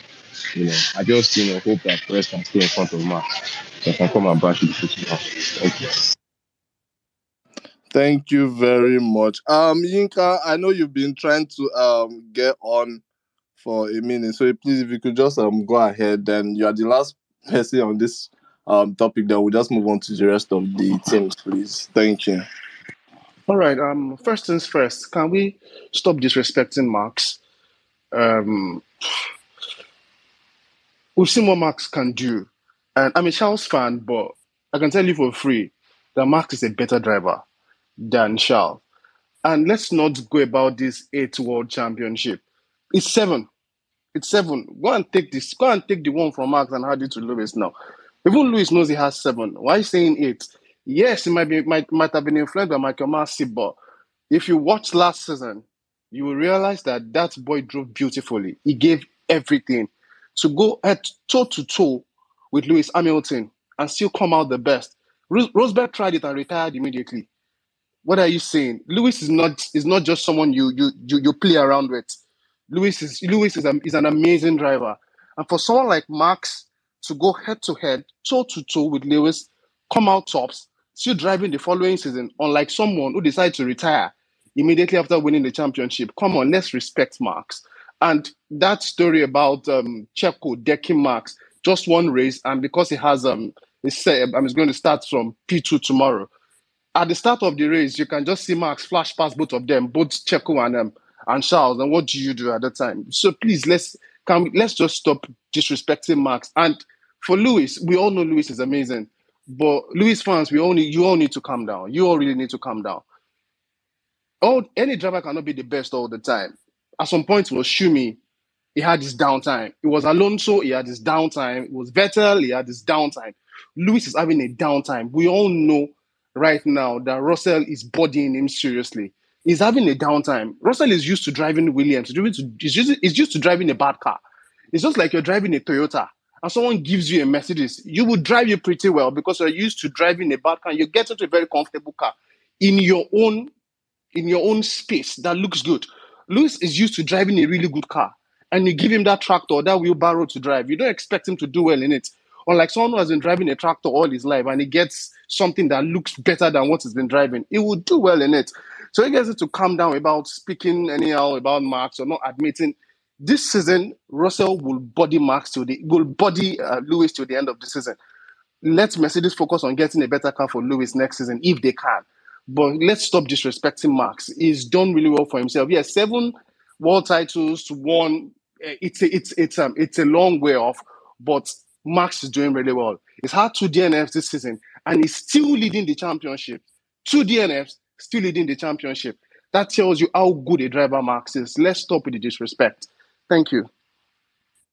Thank you very much, uh, Yinka. Thank you very much. Um, so guys, um, we've been on this whole Max Lewis and uh, with a little a little sprinkle of Ferrari for over um a bit now. So um, we'll be moving on to still um a Mercedes um team. Um, we'll be moving on to McLaren. You know, so um, McLaren um both cars were did make it to Q three. You know, um, I don't know.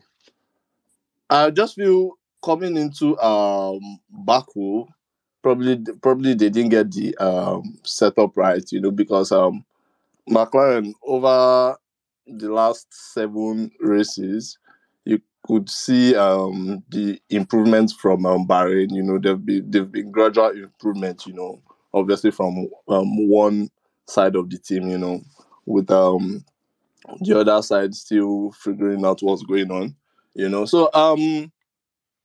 But um, coming into uh, what do you call it, um, Baku, you could see um, Ricciardo was just uh, a few tenths off um Lando, you know, which obviously is a sign of improvement for Ricciardo, you know. So I guess you should just take that up the chin as a sign of improvement. So I don't know if anyone has anything to um add on this um on McLaren in general and then um what they expect from them tomorrow.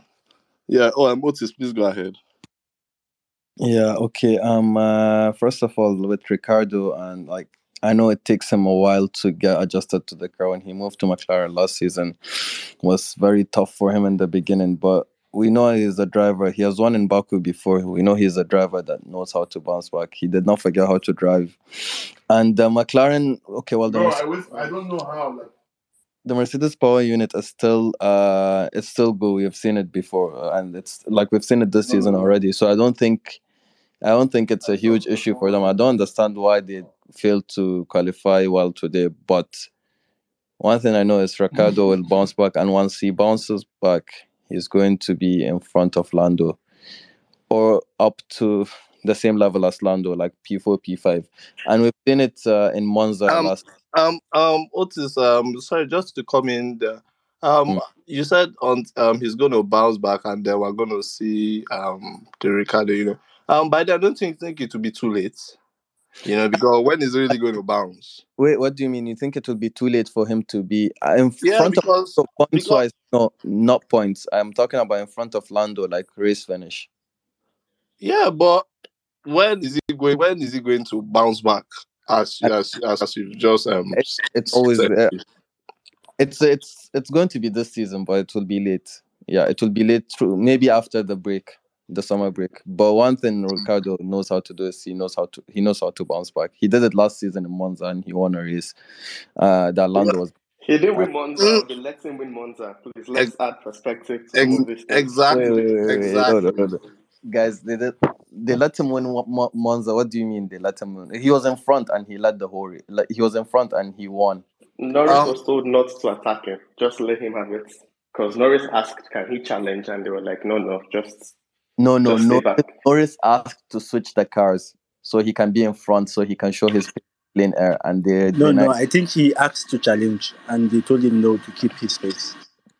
For um um um what I'll just um add to that from my own understanding of that race was that um the engineers knew Lando was faster, you know, but Ricciardo coming into a new team, he had low confidence and then he started off very bad. Him winning that Monza race was more of a confidence booster. And That so, like, the them the world saw it. and uh, two of them crashing, and it also would be a disaster for the team. Well, But well that's that's another aspect, you know. yeah, and in in my opinion, honestly, like Ricciardo, Ricciardo just needs to retire. It's enough. Okay. Um uh Adebayo, then a Mas, then Adekola, please. Uh, um, so I think for McLaren, um, I think the performance was expected this weekend, especially if you've been going through the FP1, FP2, FP3 data, right? Um, they've not been like considerably um closer to the top ten, so it wasn't like it wasn't like um it was um quite new that they didn't make it to Q3, right? It was quite expected, right? They were just probably hoping to get, and if you check the last run they did, right, for Q2, right, they ensured that this guy was right in front just to see if he could get like a toe for um, for his Q2 runs, which he was unable to still get right. Um, um, so that about that for. But when you're not comparing Lando and um, Danny Ric, I don't think there's any hope for Danny Ric to really outperform Lando Norris, right? And to also put this into much context, right? Um, Monaco, right? I think um, I think one of the I think we were seeing this on the group chat yesterday, right? That um, going into the corners, right? Lando was a gear ahead of of Danny Ric, right? And I don't I, I I don't know whether we are watching the same Formula One actually, right? Because um, if if if if for example we we still have people with high hopes on Danny Ric to perform in McLaren, then I then I don't know really what to say about that. Um, um, sorry, I don't know. I don't know what to say about that. Uh, but again, I think I think tomorrow would be quite an interesting race for them, right? So because I don't know what setup they ended up putting up for um for the race, right? So I think they might probably choose to go long, right? Baku is always a track that um um there should be more dramas, right? There should be like safety cars, like let's say one, two safety cars. There could be a red flag, right? So I think I think they could they could get into the points tomorrow. I think Lando could get into the points tomorrow. I can't really guarantee about Danny Ric, but I'm I'm quite a little bit sure that probably Lando should get into the points tomorrow. Thank you, Adebayo. Almas, please. Yeah, mhm, which is ah, me. me too. I'm a Daniel Rick fan, bro, and I think this one we have to let it go, bro. We have to let it go. Just sometimes, me too. I'll go and I watch, you know, old races just to rem- like, you know, remember the good old days because this is not happening anymore. I've uh, I re- he doesn't have that same when he was at Red Bull, he was another beast. He doesn't have that same, you know, very aggressive, very going for it kind of driver right now. So me, I personally think he's gonna be gone. I think they're gonna let him go. Um, I, I think Pierre Gasly is gonna come to Red Bull, but uh, to to McLaren, but we'll see. Anyways, I think that McLaren today was just a bit um unlucky with the red flag and you know and the whole race to the to the finish line before the checkered flag and everyone was just impeding on each on each other. And i think that's really what happened today because uh, i remember i think was it fp i think it was fp3 actually where they went p5 p6 or something like that. And um yeah i think they definitely have pace for tomorrow. They definitely found a a, a good setup. I think they have pace for tomorrow. They were just a bit unlucky, and I think tomorrow that definitely. I I hope, anyways, because this is my team. They are definitely gonna end up in the point in the points. I think there is no, not much, not much to say about McLaren. They just got unlucky.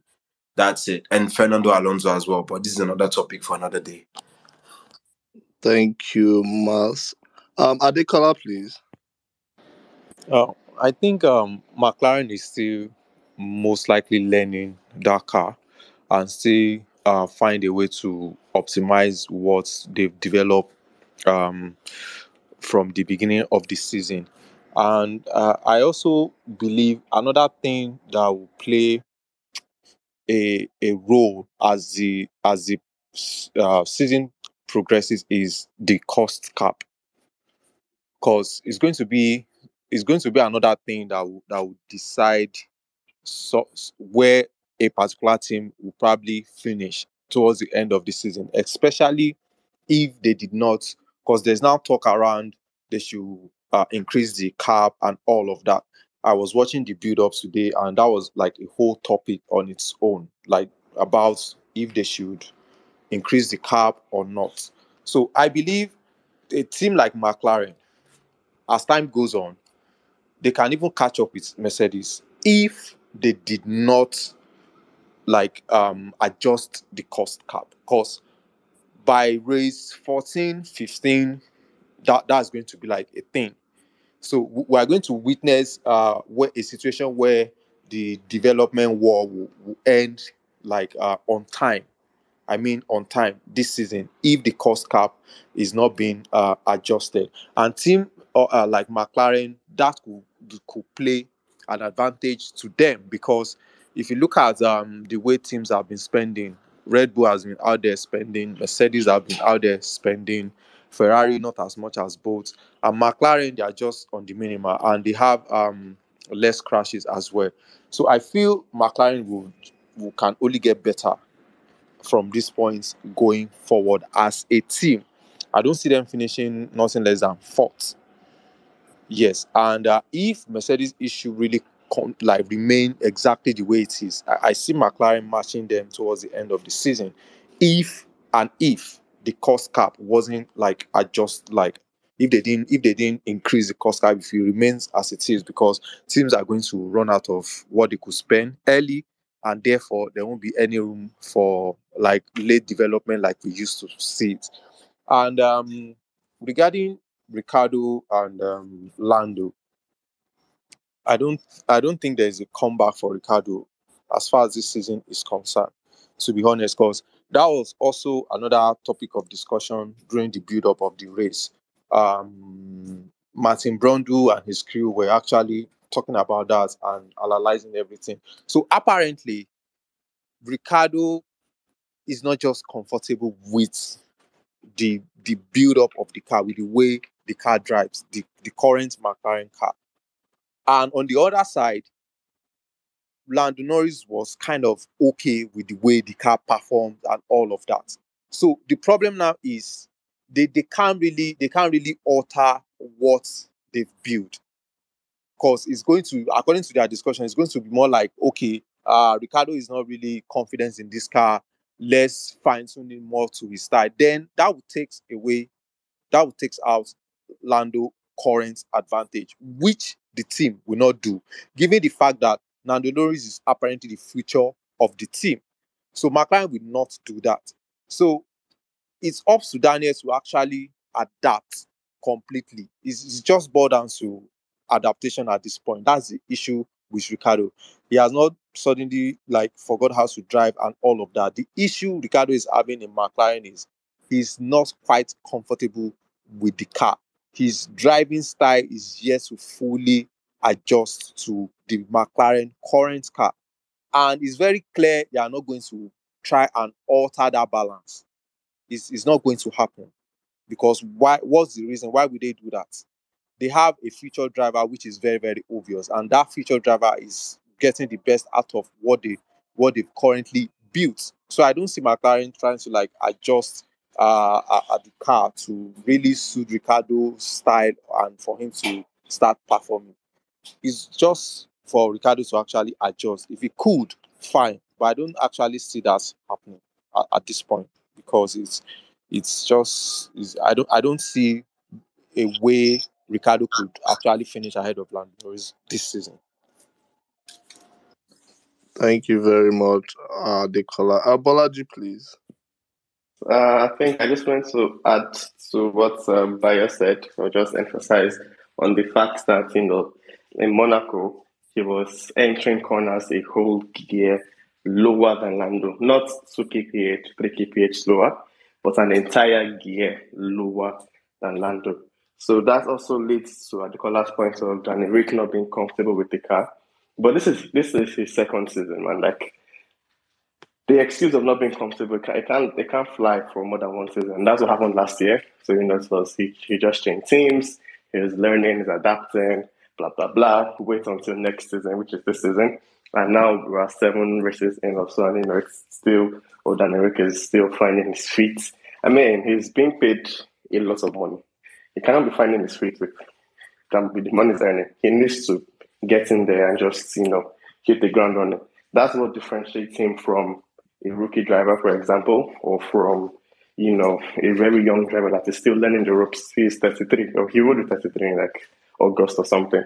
And this is a very seasoned, he's a veteran, you know, and he can't be, he can't be doing things like this. Because really, like we've discussed on this space, he was the reason that McLaren lost third place to Ferrari last year because he provided little to no support for Lando Norris in the fight against the Ferrari. So I really don't see any way that he's just magically going to get comfortable with the car, adapt his driving style to, you know, to to work with the McLaren car and then now beat Lando Norris again.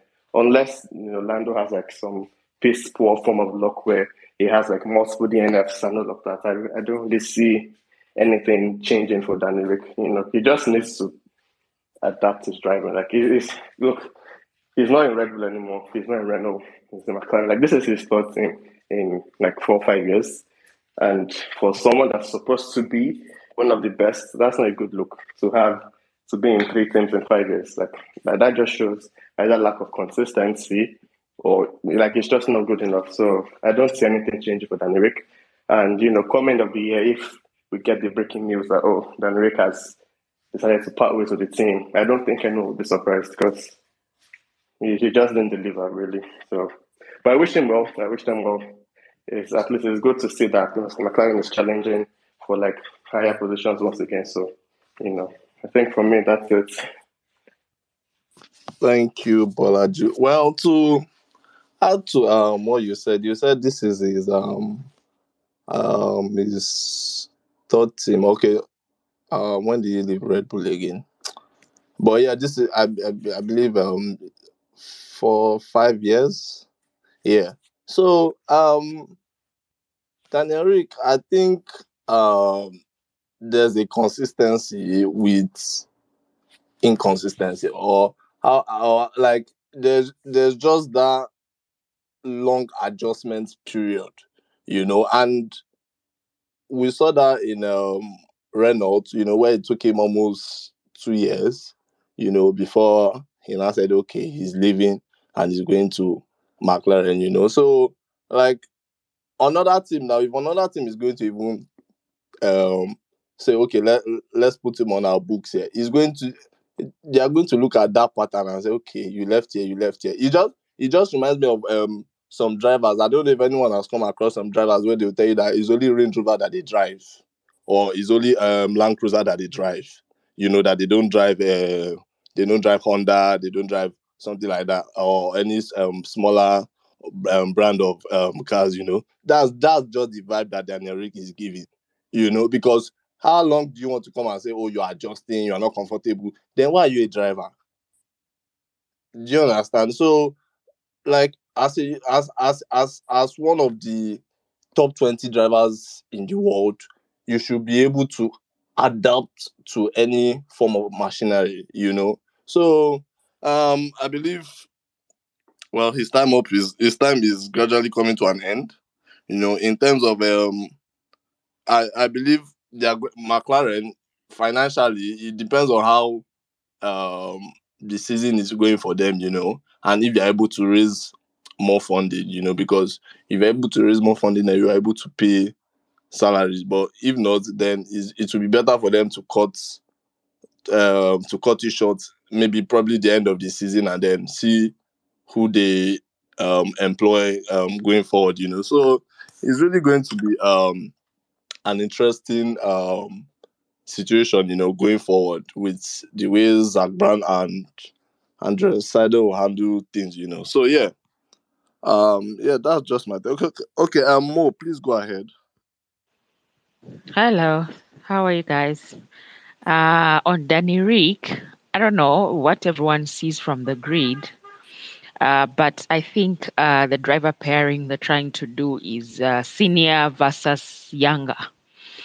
So, uh, considering that that's the arrangement uh, across the entire paddock, I actually think he still has an opportunity. He didn't do well in the McLaren, and the new regulations are are a struggle for a good number of people. So, for me, I think uh, that looking like the arrangement across the field, I don't think that they'll let him go so quickly. But uh, because I, I don't see them getting a rookie or maybe choosing another person who has Lando-esque abilities. I do not see Gasly wanting to leave the number one position in Alpha Tauri. So maybe I'm wrong, but uh, with the senior junior driver arrangement that seems to have worked very well for Red Bull, I think it's working for Alpine because uh, Alonso defended for Ocon's first win.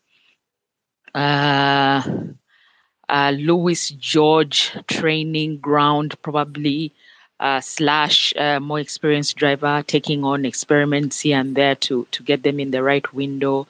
Uh, Max Perez. I mean, you're looking at people who have four five years pairing with people who have ten years plus. Uh, Vettel, Stroll.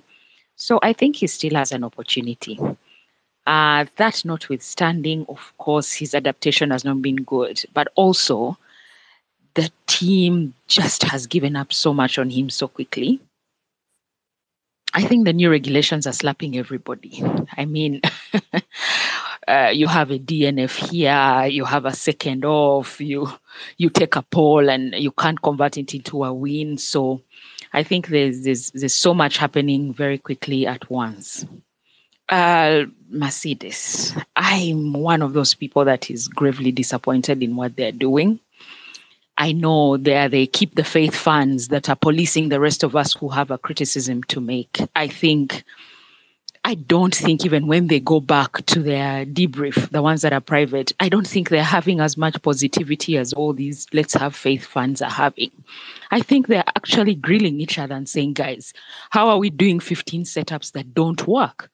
They are literally running between P2 and P20. At any one moment, they can be anywhere.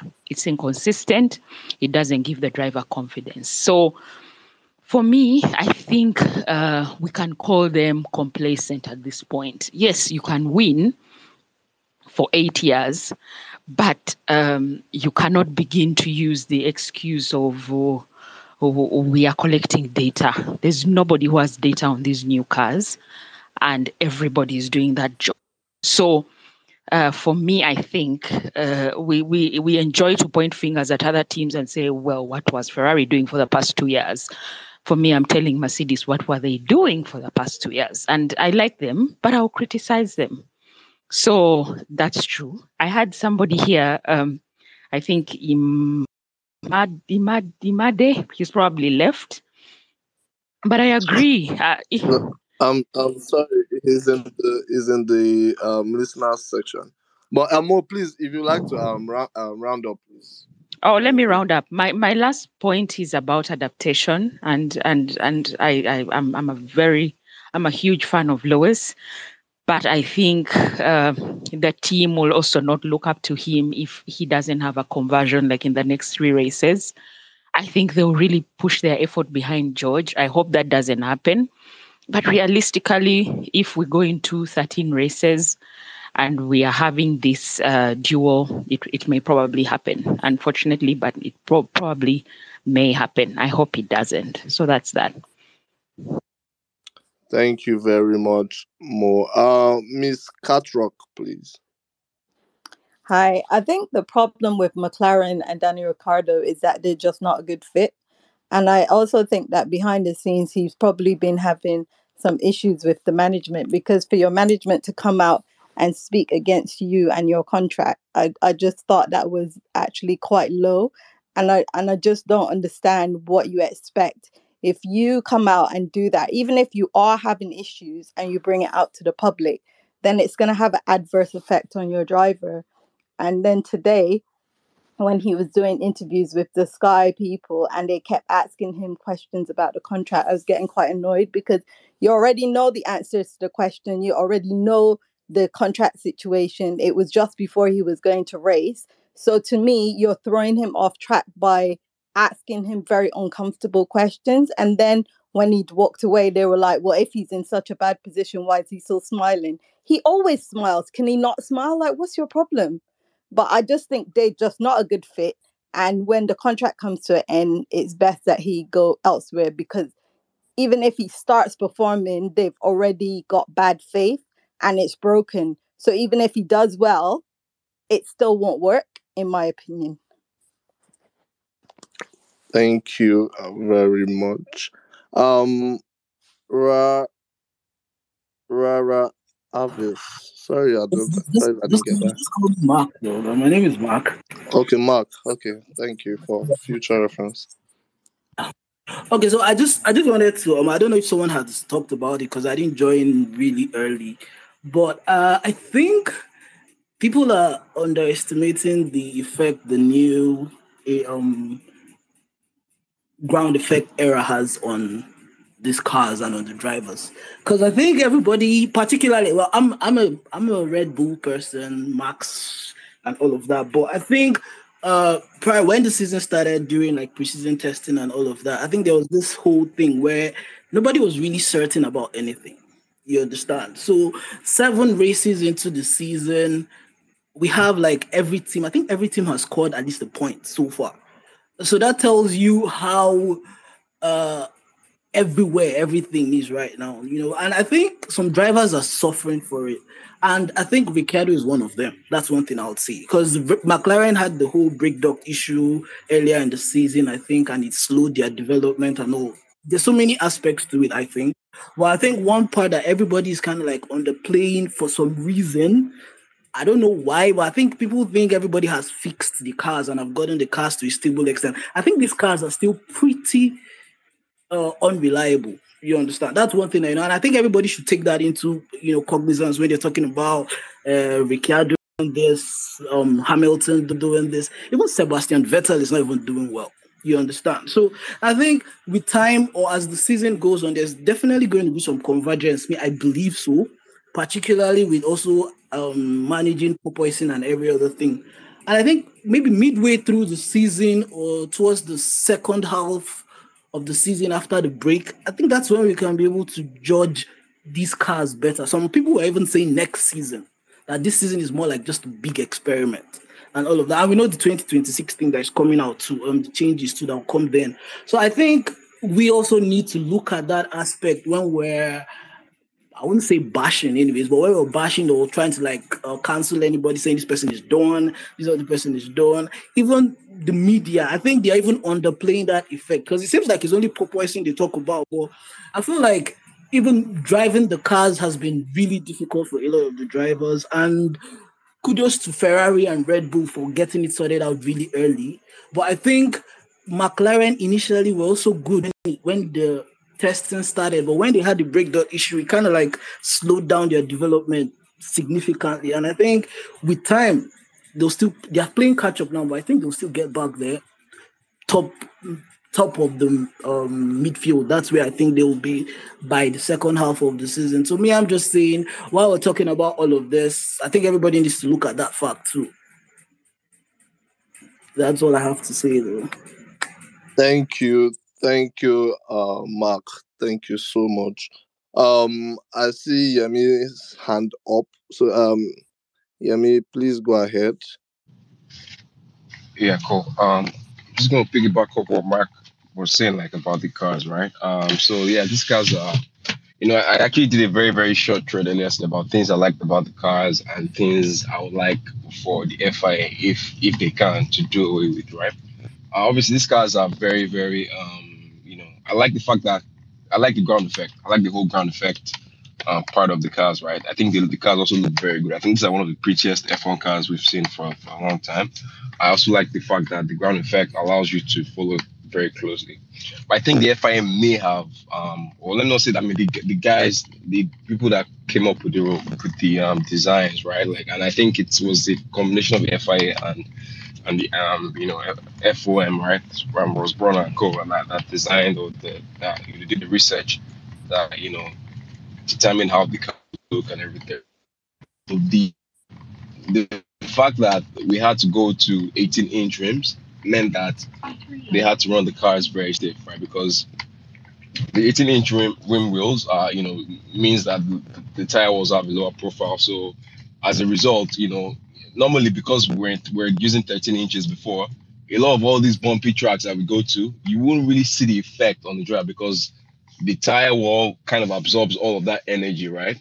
And then that also allowed teams to be able to run softer um, suspensions, right? So between that and the tire walls, you weren't seeing a lot of these vibrations, you know, and, and this energy going to the drivers. But now what we're seeing is because the tire walls are low, the guys have to run a stiff, stiff suspension because if they don't, you know, the suspensions could easily break. So they have to run it very stiff. And what that then means that the driver is getting all the energy or all the energy is going into, you know, the, the, the drivers uh, or into the cockpit. And that's why we see these cars bouncing everywhere. Even the, the tracks are supposedly supposed to be supposedly smoother than others, like a Baku that you would imagine would be smooth. It's still bouncing everywhere, right? And you know, there's something Matt was saying earlier that you know uh, Mercedes has not fixed porpoising. Look at look look at all all the um all the cars or all the uh all the cars this this weekend. They've all been bouncing. They're having the same issues, and the bouncing is no is no longer porpoising. It's not like it's it's more like just just how you know because you have to run these cars very stiff.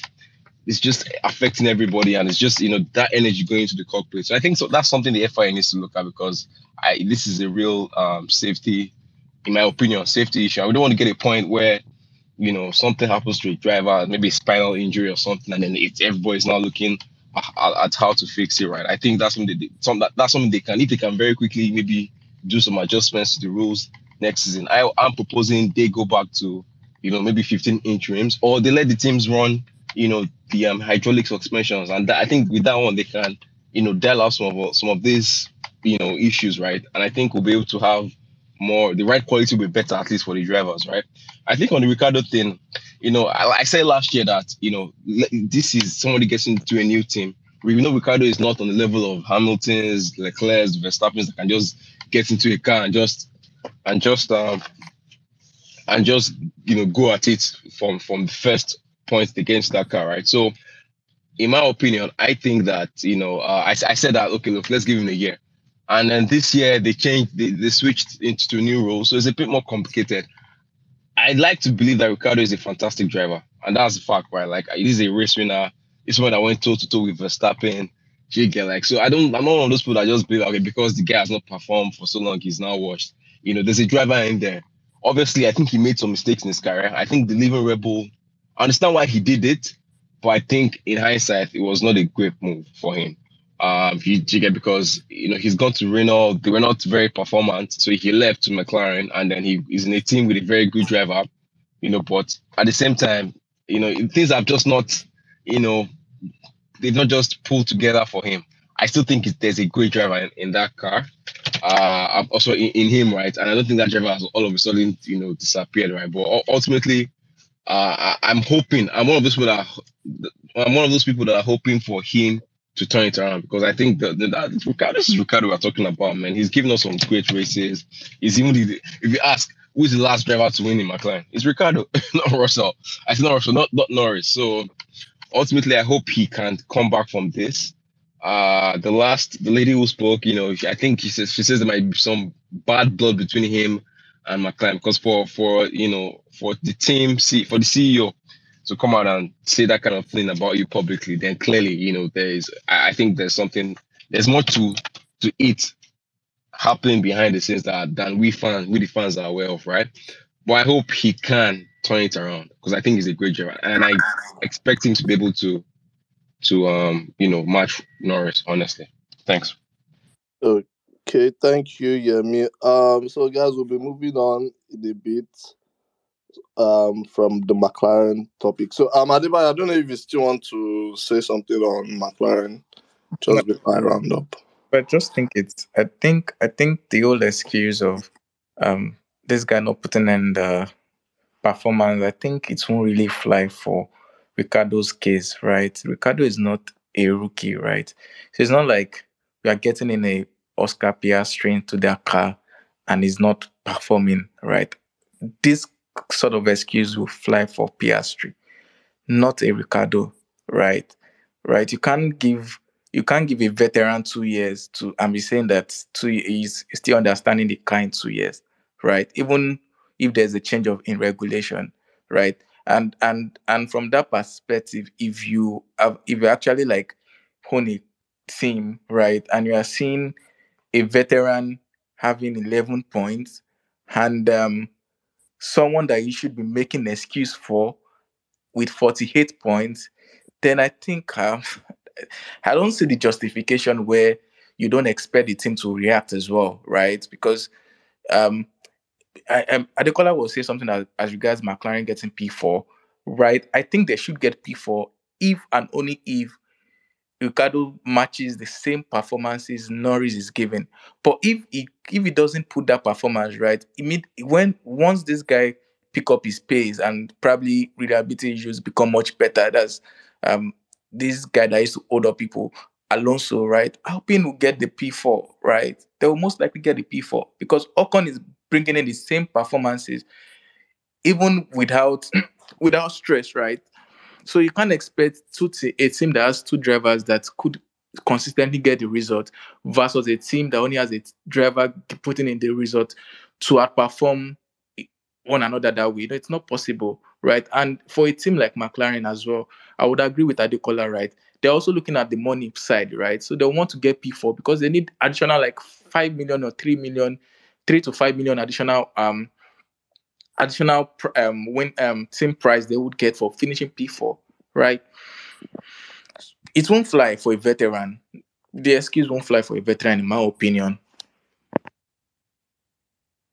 Well, um, Adebayo, thank you very much. Um, I will have to um agree with you because um, if we want to look at um the statistics over over the last obviously since after I left um Red Bull, you know, you will see that there's been a certain decline, you know, in Ricciardo's um career. You know, so obviously him coming to McLaren, you think that okay, be, maybe because Renault uh, um, um, Renault was struggling, you know, you would think that okay, that was a that was a, a good enough reason, you know. But when him coming to McLaren with a similar machinery with um Lando, it's just like right now what's happening in um in um Haas with K-Mag and um Schumacher, you know. So him him coming um in terms or him having a teammate with a driver that is able to out uh, match him and out outpace him is where the issue is in the same machinery, y- you know. So I believe um as what Adebayo said, that excuse will not fly because it's similar situation has occurred in another team, you know, and obviously for a man with um a big salary, you know, you have to be doing better than that because I'm sure even with Lando's renewal, you know,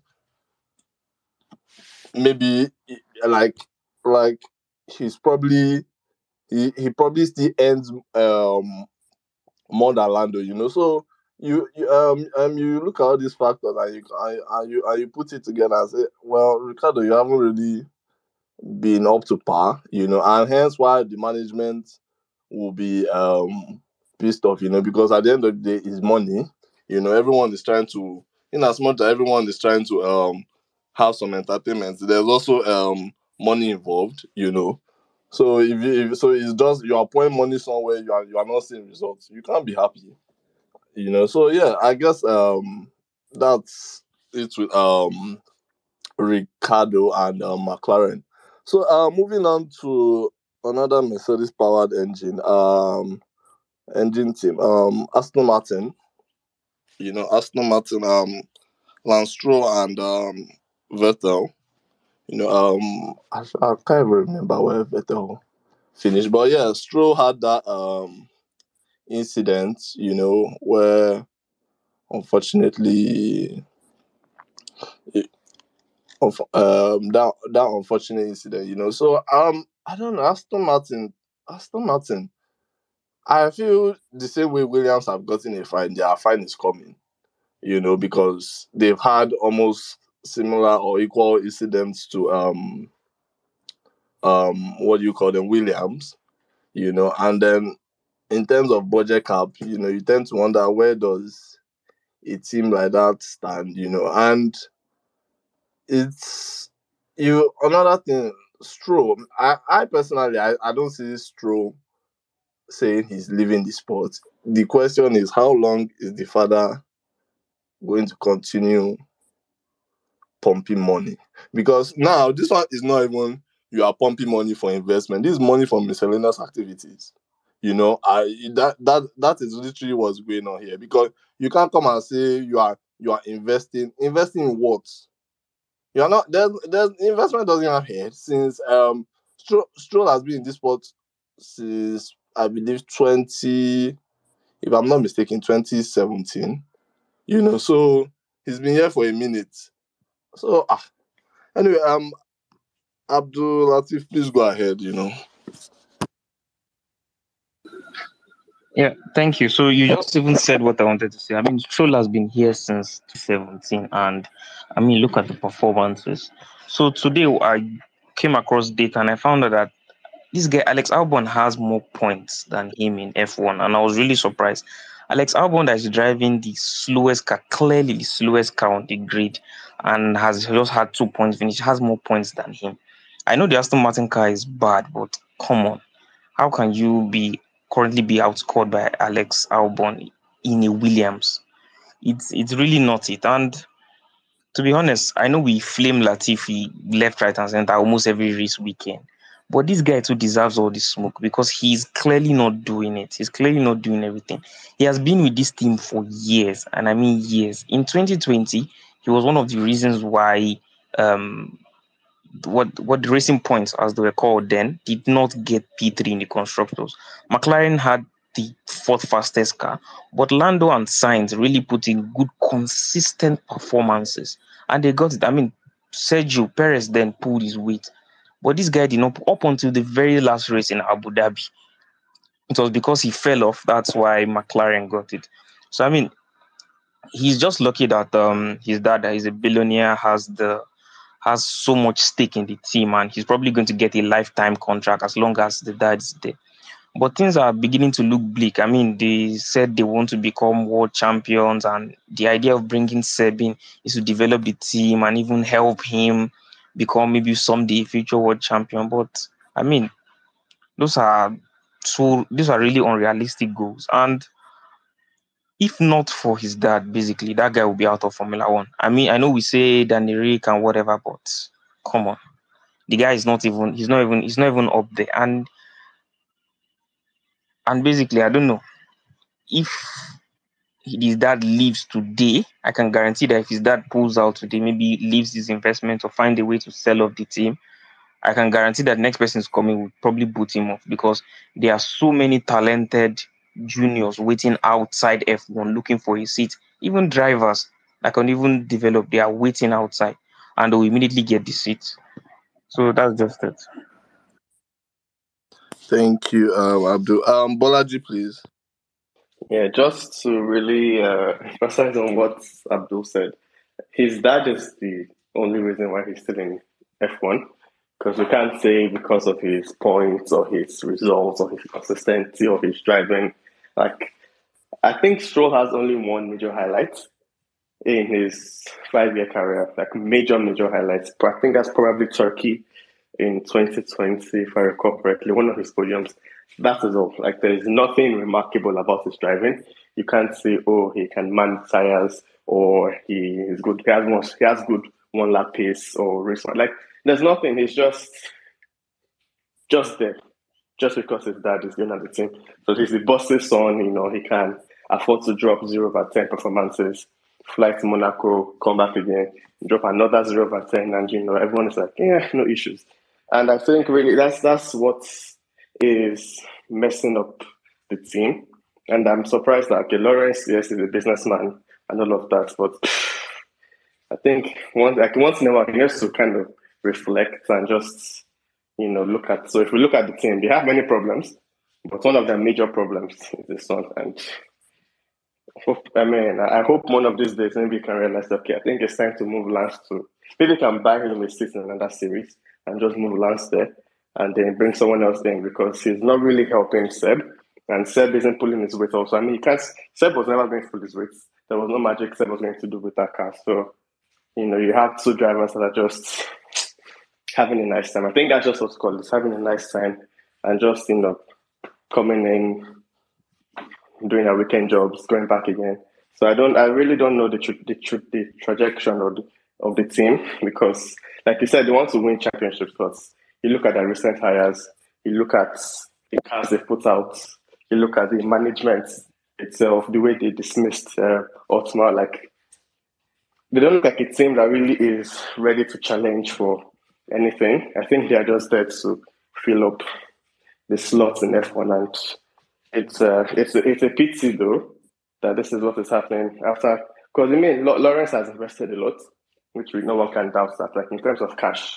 But like in terms of personnel, recruitment, and all of that, I think it's got it horribly wrong, and uh, I don't see that changing any anytime soon. So yeah, they can get the odd performances here and there. Maybe safety issues can help them, but like really, they are on like the Williams level. Maybe just a bit better because they have funding, but they don't know what to do with the money, which is which is even worse, I think, than not having money at all. I think that's uh, that's my own two cents. Okay. Um. hmm. Now, the Mr. Mr. Aston Martin, please come in. Imade, please. All right, yeah. Um, I would have been shocked if Bolaji didn't flame, didn't flame Seb, but up to an extent, I actually agree with him. I agree with lots of things he has said, but at the same time, we know how we know how F1 how F1 is and how sometimes it takes a whole long time for results to start showing, quote and unquote showing. So they've recruited, I think, quality people. They've recruited quality people from Red Bull and from and um, Mercedes, and uh, and what I don't understand about them is what exactly were they even seeing or were they looking at in the CFD in the CFD simulations that they had that they had to build their chassis for two different cars and that's why they were able to produce two different cars in less than five six months of this year? I don't i honestly don't understand it. But let the they've as i said they've gotten quality recruit, recruitment and i think let's watch them in 2023 for 2023 and I think the results will come in. They've gotten Eric Blandin, Dan Fallows, and lots of other quality people. But Stroll, Stroll, Stroll Junior needs to either find a way out of F1, and Stroll Senior needs to get someone better. Uh, personally, I think this is going to be Seb's last year. I actually even want it to be his last year. He has tried. He should carry his Kaya and be going. But yeah, yeah, yeah. Thank you. Eh, Madi, that's a very diplomatic um, contribution. I can understand your point. Um, Adebayo, please. No, just just a sh- um reaction to Imade. Uh, Imade, why do you want Seb to retire this year? I really don't think Seb should retire this year because um because if you you I think they need his experience in in um in building whatever you said they're trying to build, right? And um and um we all need Seb to still be in Formula One so that at least we can always laugh and um console ourselves with medioc- uh, mediocrity in terms of performance from I won't say right, but that from a from a former world champion, right? So Well, I no, I hate you guys, but what I just want to say is, um, we could see how Seb was on the peak, at the peak, and then he dropped.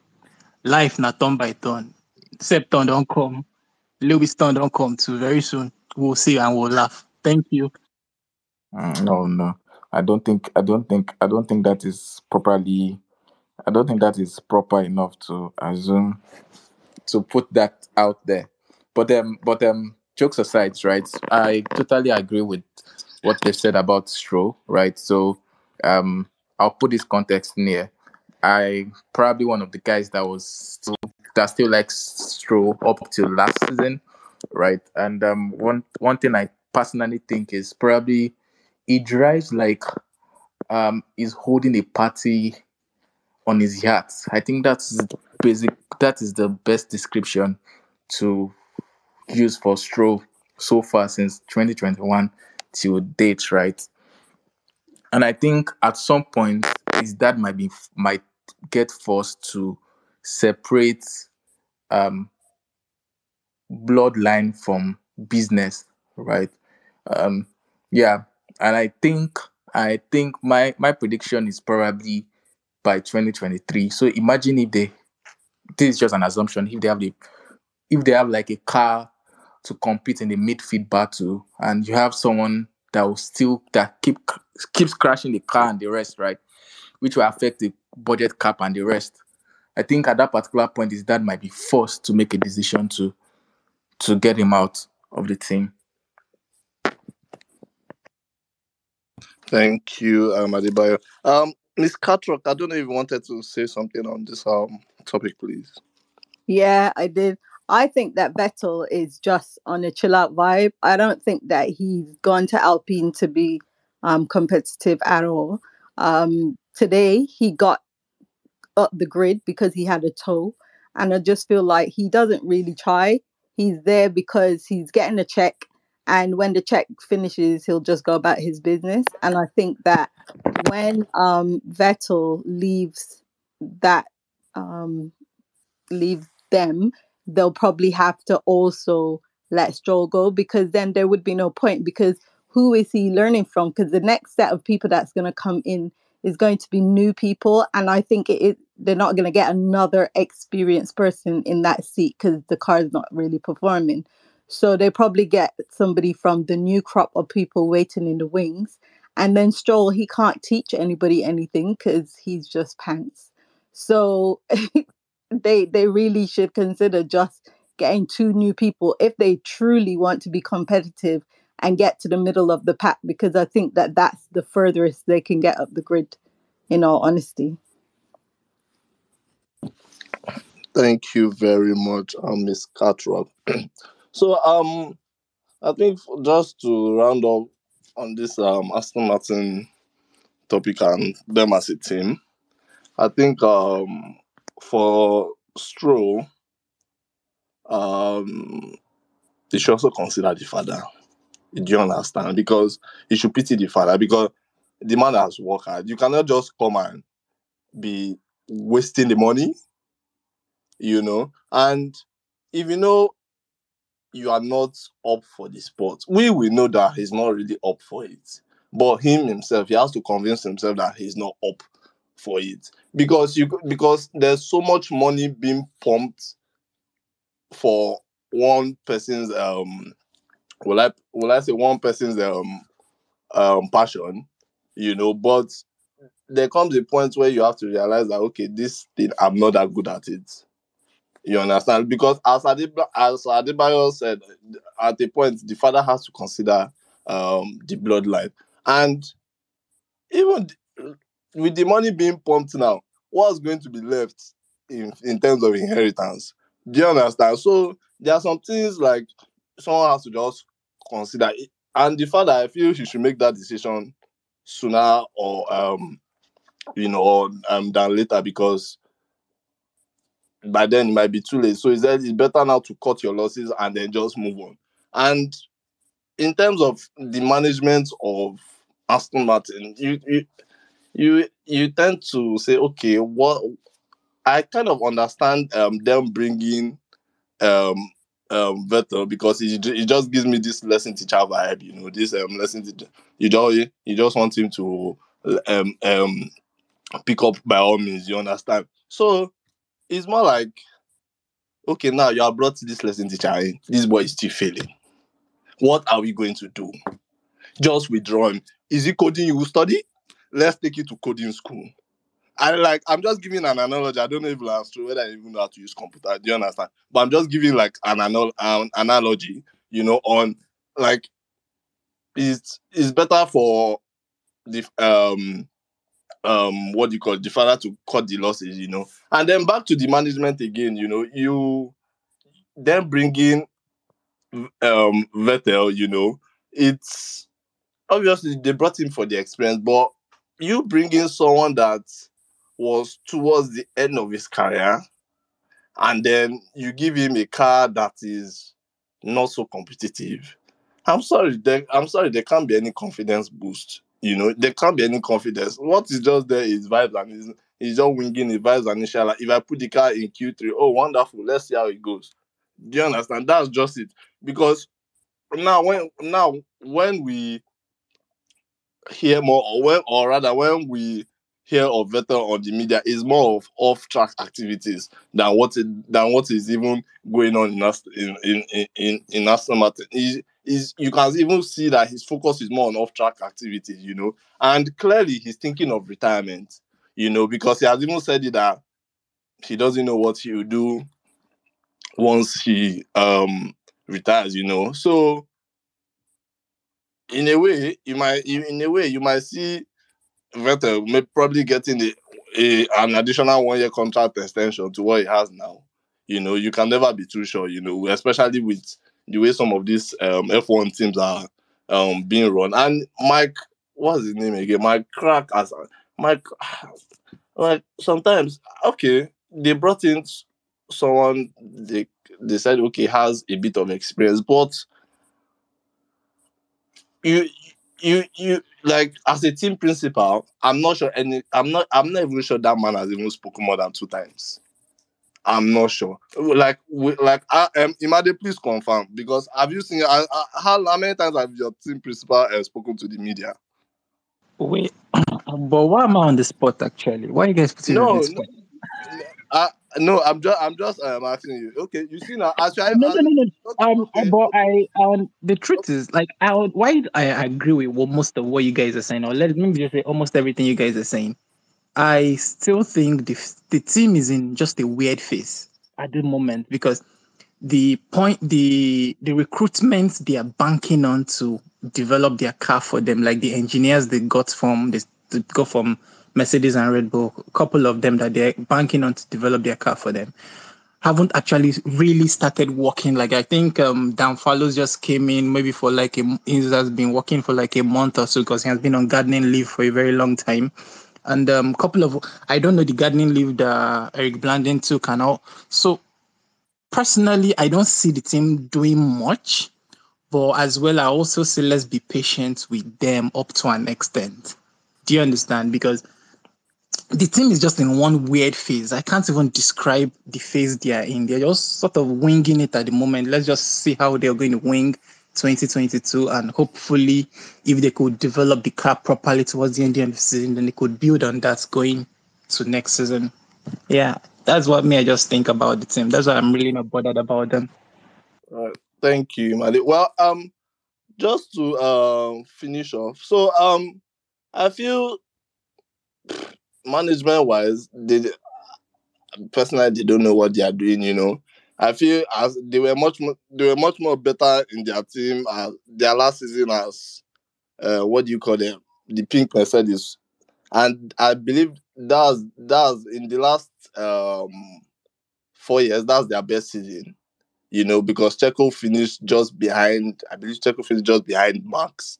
You know, um, if I'm not mistaken, where he finished P4 in the drivers' championship. So it just it, it just shows and then we are speaking of Lance here. As he finished P11 yeah I can see now P11 so it just shows the the um the difference in in in, in skill level you know having such a machinery. Because in in that season you would have expected that Lance would have finished P6 at lowest P7 where um Albon finished but unfortunately that didn't occur you know so I feel um um Aston Martin the same um the same issue that um Williams seemed to be going through, you know, is what is, is what they're is, is what they're experiencing as as well, you know. So um yeah, that's just it from me.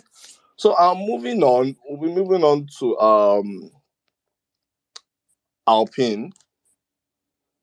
You know, um Alpine um this weekend um both drivers looking a bit looking strong.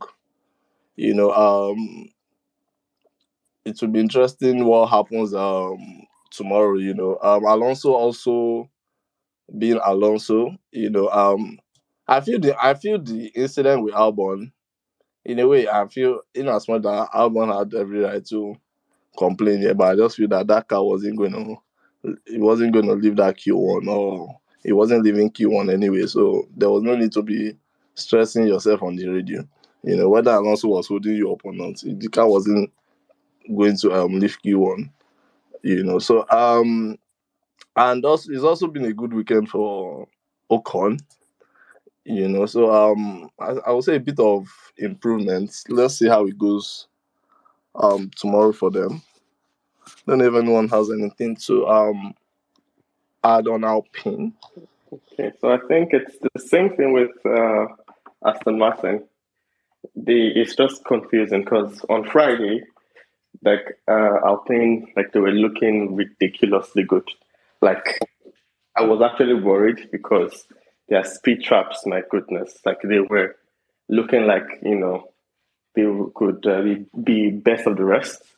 But then you know um, today FP3 quali came and all of a sudden it's like they took a massive step backwards and now they're still trying to recover the pace they had on Friday. And you know, I I, I don't get how they work in that team, and I I don't really know what to expect from them on Sunday because for some reason they always find a way to just like things just go out of hand for them, and they've not been able to put together one very good race weekend. Either they have bits of the car flying off, or the engine is not working, or Alonso is being ridiculous. Like different things just don't work together for them. But I think if everything works well for them, based on you know the the the speed traps, I think they should go well in Baku. So if they're close enough to cars in front of them, and they're like they should be able to overtake them, especially if the Mercedes, for example, of Lewis or George is in front of the Alpine. Once we get to straights, like easily, they would easily overtake. I think they were like 10 kph, 10 to 12 higher than George and uh, and Lewis on the straight. So they should theoretically go well at the track tomorrow, but we know how Alpine and we know the way they work. We can't really back on them. But I really wish them all the best tomorrow. Thanks. Wait, Bolaji will Bolaji wish Alpine all the best tomorrow. What happened to your Alonso slander? No, now I said no. I'm, I'm I'm going to be nice now. I'm going to wish everyone the best. I can't. No, no more, no more slander. Just everyone. Everyone should have a good race. That's all. Um, Ab- Abdul, please. Um, sorry, um, Adebayo, please. I think Paula just said almost everything as regards the speed traps and the rest. But um, the only thing I, I I really feel Alpine would finish with any points, right? Based on based on how I feel, at least their car is quite suited for for the race price. So I think they should finish within the points tomorrow. Both drivers, at least, I think so. Especially when the DR, DRS gets opened, right? I think they should finish in the points. It should be like a slight walk for them. Thank you, um, Adebayo. So, um, hopefully they're able to um be in the points. Uh, moving on. Um, we have the Alfa Romeos. You know, um, I don't, I don't know what just happened for what just happened to um Bottas. You know, maybe Bolaji will be, able to explain better to us. But um, I'll say um at the point they looked like they were going to be um in Q3, but all of a sudden, um, I mean, when I mean they looked, it was um um um Zhou, you know, because he was putting in some interesting lap times, so he was like, okay, what's going on here? But later on, it seemed um they couldn't smell um Q3, you know, so but um, I feel this week um this weekend hasn't just gone so well for them, you know, because in the last seven races everything has been going fine, you know, maybe except the few retirements in um I believe Saudi and uh, uh where else again? Well, yeah, and then a few retirements, you know. So um I just feel this is maybe their worst weekend so far, obviously till now, but you can never tell what happens um in the race um tomorrow, you know. So um I don't know if anyone has anything to add to um the Alfa Romeos. Bolaji, please, yeah. So I think uh, it it was quite shocking actually what happened to them. And if we've noticed a trend in the last two or three races, so there are free practices. Like there's always one issue or the other, especially for Bottas, where he's either not, uh, you know, having starting the first practice session or missing the whole practice session, apart from FP3, and he has to start learning the track and all of that. But this weekend, like I really don't know what happened. I was expecting them to perform, seeing as they have the Ferrari engine with them. So we know that at, at least the engine is good enough for like P4, P5 on this speed trap. So I'm just, I was just really surprised. Like they were really nowhere today, like nowhere today. And Bottas was trying his best, and you know, it just, it just wasn't good enough. And because of that, I didn't really look into their long runs, but I don't think they also would. I don't think so. At times, cars, um, teams can set up the cars for the race and you know, kind of let quali go, just like Red Bull did. But I don't think they did that. I just think they just don't. They just didn't have the car for this weekend, which is surprising to be honest. But I believe in Bottas. I stand on his mandate. Whatever he does on Sunday, I know that's the best the car could do. So that's all I can say. Um, Adebayo, please. It's so shocking that Bolaji keeps standing on a very wrong mandate in Bottas. But I don't know. I, I really don't know how to how we can change that perspective for him. Um. So for um Alpha Romero, I think I think I agree with what Bolaji said. Right. Um. But again, I I feel uh, it seems like their car is quite suited for race pace, right? Because I was trying to check some data that Tammy, that's Vettel Leclerc posted, right? Um, about FP3, right? So I think I think I think I think they did well when they did their long runs, right? The data they did well when they did their long runs, but when they did the quali runs, they performed quite woefully. So I I feel probably the setup might just be tending towards the race pace, right? So I think probably um one of their drivers should be within the point because another thing about about um Baku is I expect probably like two safety cars or probably like a red car um red red flag, right? Right. So bearing that into consideration, regardless of wherever you start, in as much as you avoid the trouble, right? You should probably if your car is quite suited for the race, right, you should probably like get decent points out of the race at Baku. Thank you. Um, can we have um Miss Catrock, please? So I think that Bottas is a lot more comfortable with Alfa Romero than he seemed to be at Mercedes, even though he won a lot more over there. I think he's liking being the first driver in this team for a change. But today it was just really strange that he wasn't, um, that he didn't even make it to Q1 because it's over a hundred race starts. That I think it's 104 that he's that he's now not made it into Q1, which is so strange. But I was wondering if perhaps his car, the car of the Alfa Romero, wasn't suited to Baku because it's just really odd. Thank you. Um, Imade, please.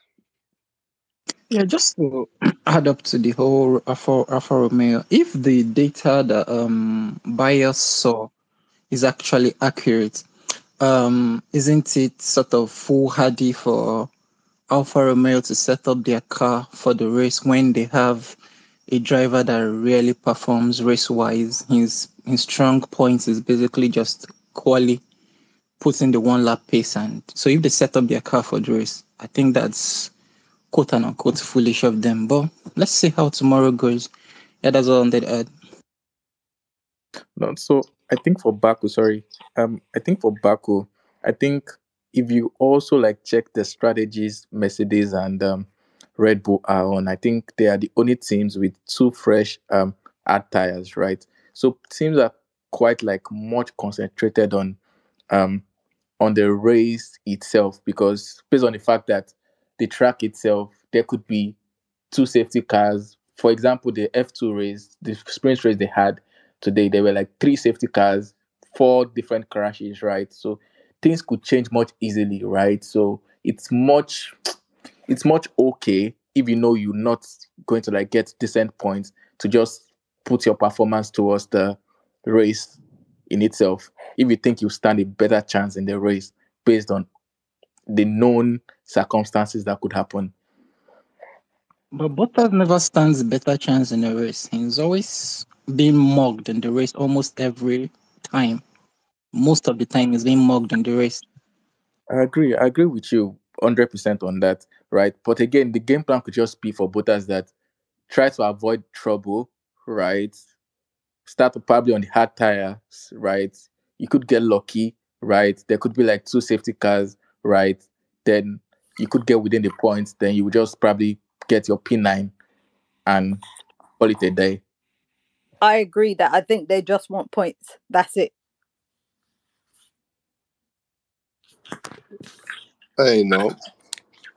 Um, I, for for me, um, I believe Alpha, um, Alpha Romero, this season, or rather, the start of this new regulation has favored them. You know, because um, if you look at um last year or last two years and compare with this year, they seem to be doing much more better. You know, having um much um or more points.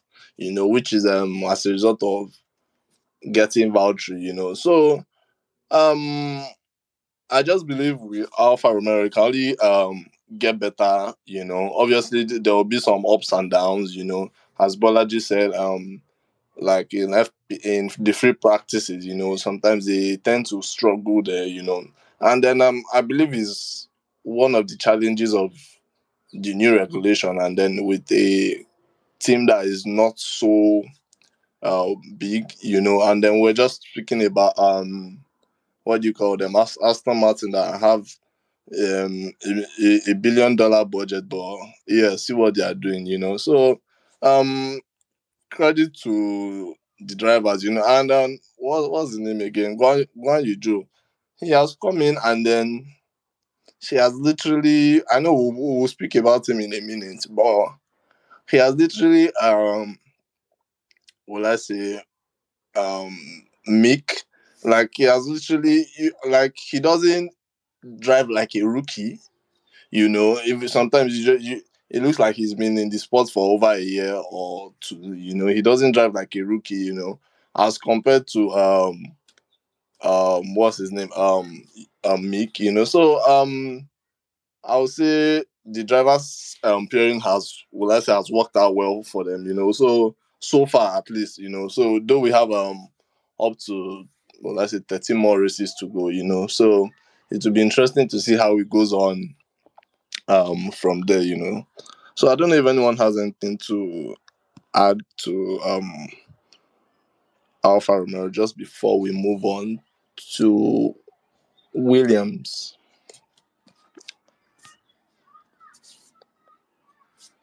Okay. So um moving on to um Williams. Mm, Williams per se, it's obviously um the incident with um Alonso and um between Alonso and Albon. I personally I don't I, or if you look at if you look at the times over the weekend, there's not really much improvement to um to um what Albon put in and what he's been putting in over the weekend, you know. So FP1 highest P17, FP2 P18, you know. So um FP3 P17. So I believe his rant on the radio was well, I don't know, but who knows? Maybe could have, a few tenths could have he could have gotten a few tenths um somewhere, you know. But um uh, Mr. Latifi, you know, another Canadian um brother, you know. I don't know this know uh, Canada people from Canada. Shout out to people from um, Canada, you know. But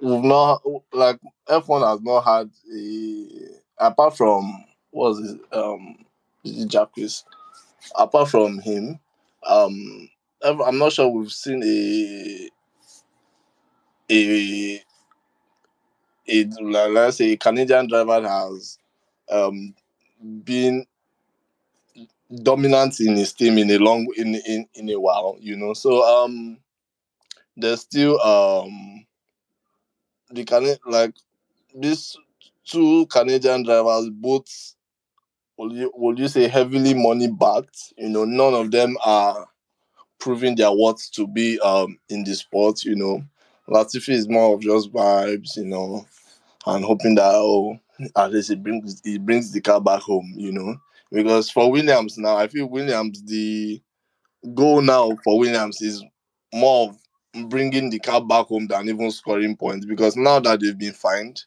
um, I, I, I really I'm not I won't say I, I know the regulations at the back of my hand, but I'm not sure if uh, if if they have another incident, they will get fined again. You know, because um, if anyone understands how the budget cap um fine works, then um maybe they should explain that. But yeah, that's just uh, my take on Williams. You know, I don't know if anyone has any. Okay, um, Miss Catrock, please go ahead. I think that Albon has all rights to be upset with Alonso because, in my opinion, why the hell is he still here? He just behaves like a grumpy old man driving around, just blocking people and just he just he's so annoying. And you've come back all these times, you're not really doing much, but you're just taking up space. And then really somebody like Piastri is just sitting there waiting, and you're just wasting his youth. Why is he still here? Thank you, um, thank you, Miss Catrock. Well, I don't know. I, as you guys probably know me, you guys will know that I go in on Alonso, but I, I purposely don't want to go in today because let sleeping dogs just lie, you know, because at this age and time, there are things you should just, there are things you should do and things you should not just be doing, you know. And at the end of this, not everybody that is going to tolerate your bullshit. You know, one day is going to do it to the wrong person. They will rush him on that paddock. You know, that chin that is, I mean, that jaw that is complaining that, oh, he needs rest about, they are going to break it for him. You know, and somebody will collect um, um, uh, one fine or something. Because sometimes, yeah, people are in the heat of the moment. You know, you cannot just be acting, acting, um, acting like a child, you know. Like, this like the sport is all about money. It's all about time, you know.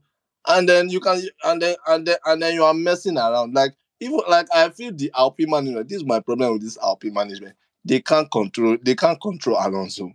You know, Otmar. I'm not sure Otmar can. Otmar can talk to Alonso. You know, Otmar. Otmar does not look like that kind of guy. Because sometimes you need someone that can talk sense. Because sometimes what are you really doing? You are bigger than this, at this age. You have to stop all this nonsense. Come on. You know, so um big age.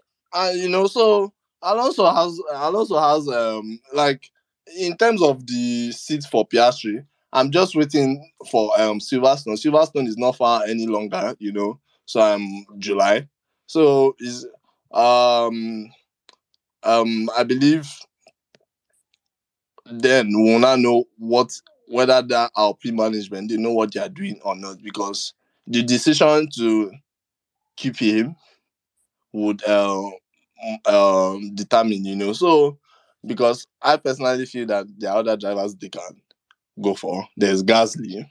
Gasly does not know where it's heading, you know. So um and I'm not sure Gasly will not mind going to happy highest. Him and him and um, what's his name? Esteban, they're gonna be fighting it on track. You know, I mean I'm ready for that one. Two French dogs, you know. So yeah. Um um that's it, you know. So um I don't know. Okay, um Adebayo, please go ahead. So the only reason I'm not moved or concerned about um the way Albon was shouting on the radio was this dude also like ignored blue multiple blue flags at Monaco, right? That approximately like made um Leclerc to lose three a three seconds gap to Max Verstappen. So I think make people just they chop their breakfast. Breakfast will go round. That one is very certain in a Formula One, right? So if it's it's just unfortunate that I'm sort of like turning towards Alonso today, which seems very which seems very unfair to my agenda, right? But I think if Alonso is the one that would that could repay Albon back, all well and good.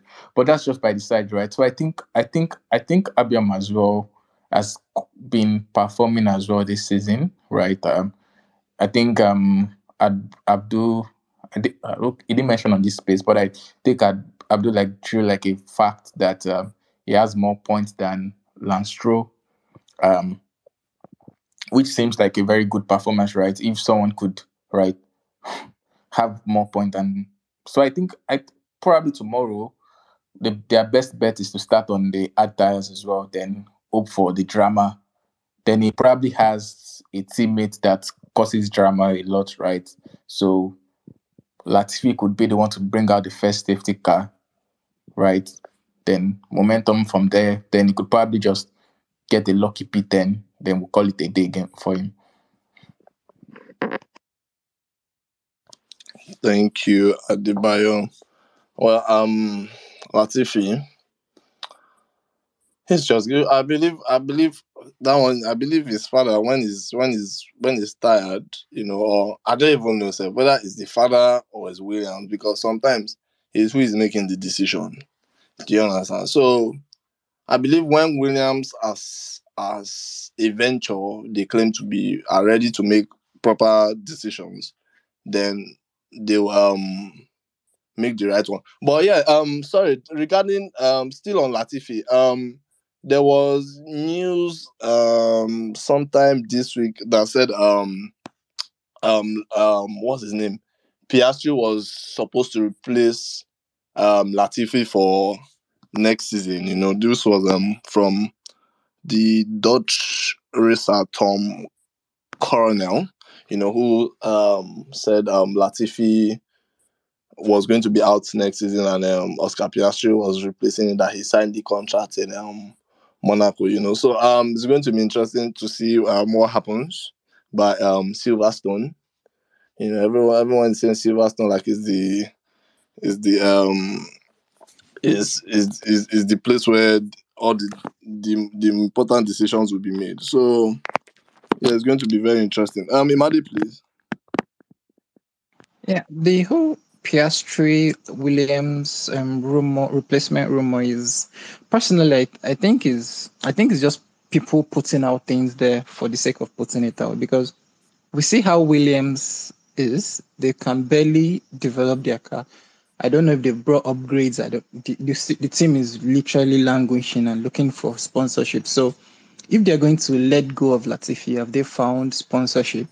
Does Piastri come with significant amount of money to either match or top what Latifi is bringing? So I think that's why personally I feel the room it might be true eventually because sometimes rumors in Formula One always turn out true, but I actually don't see I don't think I don't want to give the limits any sort of thoughts because where would they get funding from? That's the major question. And Formula One is a very expensive sport and all that kind of thing. Thank you. Um uh well I have to agree with you, you know, even regardless of what is out there, because that means doesn't mean Williams have a strategy that does not involve, or rather a plan that does not involve um Latifi, you know. So it's going to be um interesting how that's going to play out, you know. So um yeah, I believe I don't know if anyone has anything to add on Williams. Uh, okay. So um moving on to I believe this is second to the last team. Um yeah, moving on to the Alpha Tauri, you know, of Gasly and Tsunoda. You know, um decent decent combination of drivers, you know.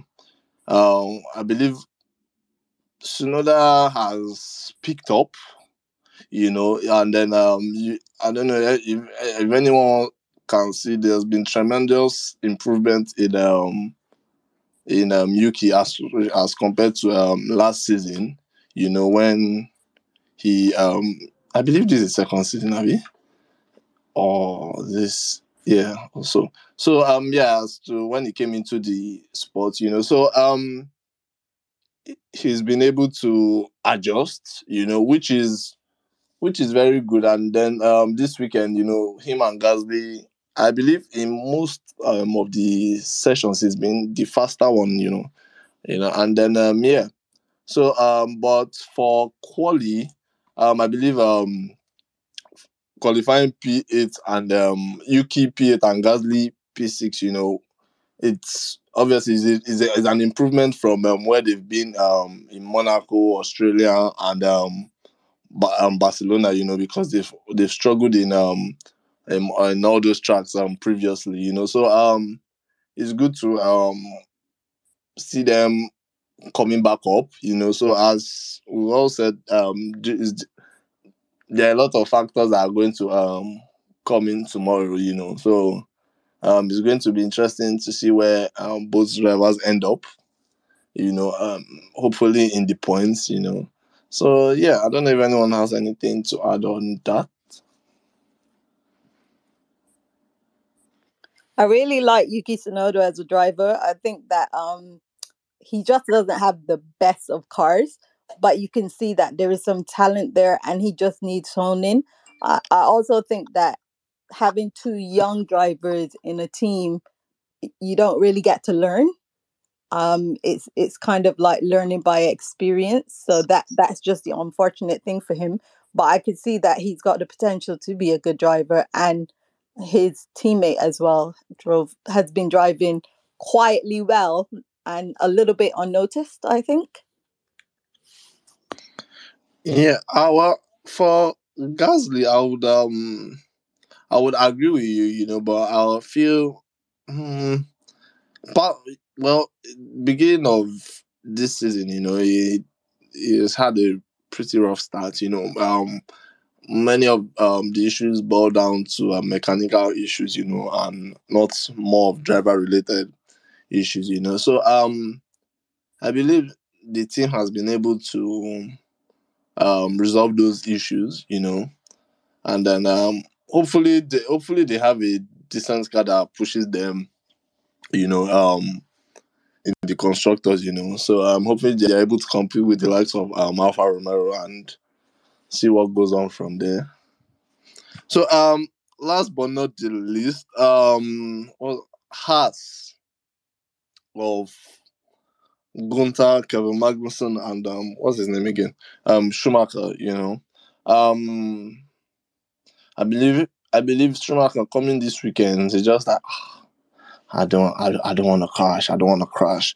You know that I believe that's just the mindset um this weekend, you know, because if you have that kind of mindset, it doesn't allow you to even push, you know, to um see um the car's limits. But um notwithstanding, you know, but I feel mm, having with Magnussen even um in the other car, there's not really much of a, a difference, you know, because him qualifying um um 16th, you know, out of um Q1, you know, that um says a lot to how far Haas is falling, you know, because um Bahrain, you Bahrain, you thought they were going somewhere, you know, they go to Saudi and then you see Magnussen struggling with um Abi um overtaking um uh, um Lewis, you know. So you just you just um what do you call it? You at that point you thought that okay, has were a different Haas. you know, they've they've played this camp with Mazepin well, but that's um seven, eight races in it looks like is they're back to where they used to be, you know. So um I believe I don't know. Will I? Will you say maybe they are still learning the car and then it's more, it's still um track specific, you know? Because I believe they made some adjustments to their car for um Baku, as Sam Collins um, stated. But if you are like, okay, did you make the right or necessary um adjustments? You know, so um, it's all those things you have to um look at as a team, you know. So um, yeah, um. Miss Cartwright, please. whatever adjustments they made to the car, it's not working because the the car at the beginning of the season compared to now was considerably better or they're running out of steam. I also think that with regards to Mick Schumacher, if ever there was a talent is not hereditary, it's him. I think that people are relying on his name for him to produce a level of performance that's simply not there. I don't think he's as talented as they want him to be. And really, he's a midfield to back driver at best, in my opinion. Adebayo, please. All right, so I think about as well, my opinion about Haas is this, right? So you know, Formula One is a game of development, right? So you could start with a very good car, right? Um, at least midfield car, but um, over the course of the season, you have to ensure that you tune your car to each track and and um, see how you can get the best performance from each track, right? So as regards uh, um, as I think probably they've not done that part of the game well in terms of development, right? Then I also think like um, other teams have um have been like getting much um much performances from their car, right? I can remember the very first race, McLaren were very poor, right? So they improved on that. Um, Alpine as well, they probably like best in upgrade. Almost every race, they keep bringing upgrade upon upgrade upon upgrade upon upgrade, right? Which seems to be working currently now. Um, Aston Martin as well, they changed the whole design of their car, at least which seems to be working now as well. When you look at Monaco and and this and this race as well. So I think when you factor in all that, you would see probably as it's probably like dropping to their original state, but not as bad as that season, right? So hopefully they can improve on their development. I don't. I'm not. I'm. I'm not really tracking their development um program, right? Like I do for like five other teams, right? So I really can't say, but I hope they just get that part sorted. And I think I don't know. But as regards the driver pairing, I, my opinion is I'm always there's um I, I really don't have an issue with Mick, right? The person I have an issue with is his uncle, Ralf, right? His uncle is someone that would easily come out and drag other drivers, right? His uncle would his uncle has dragged Max Verstappen, his uncle has dragged Charles Leclerc, his uncle has dragged almost every driver out there if they make a mistake, right?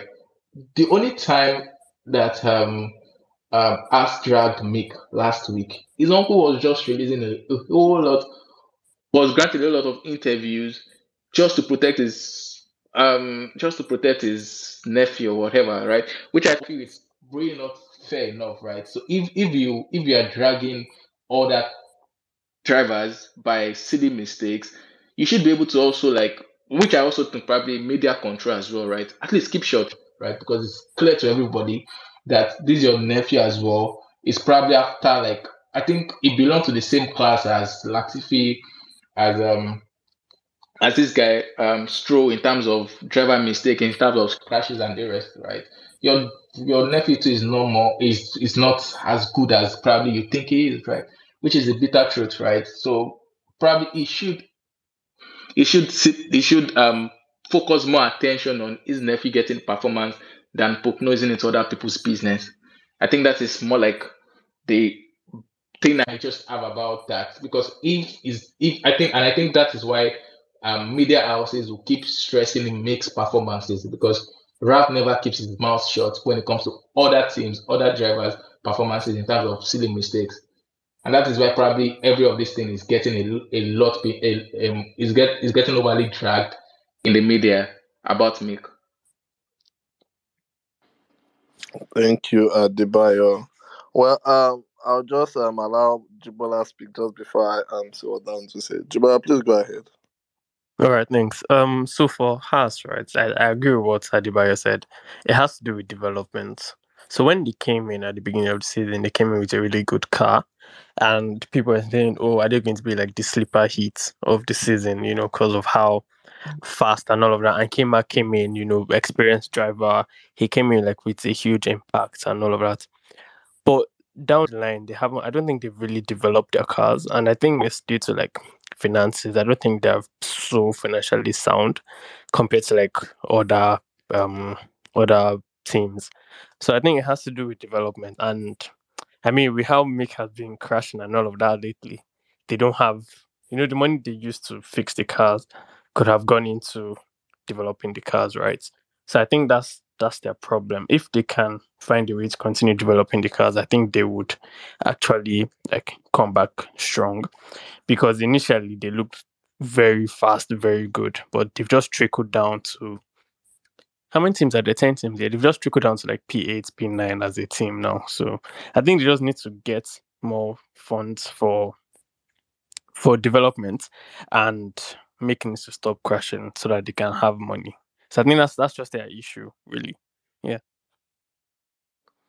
Well, um, on that, um, on on on Mick as an individual, um, I think as um, Miss Catrock said earlier on, is not hereditary. You know, you can look at your father, you can look at your mother, but at the end of the day, you are both different human beings. You know, you have both have different traits. You know, so Mick, in as much as he has won F three, F two, well, he f- coming into F1, he's looking like a driver that is a meat that is meat, you know. So um I believe another way he's going to help himself and help the team is because uh, is is that Haas at the moment cannot bring upgrades in the sense that there is a budget cap. How many crashes? You know, this is still race. Uh, we are going. Is it race eight? We are going. to- That is tomorrow.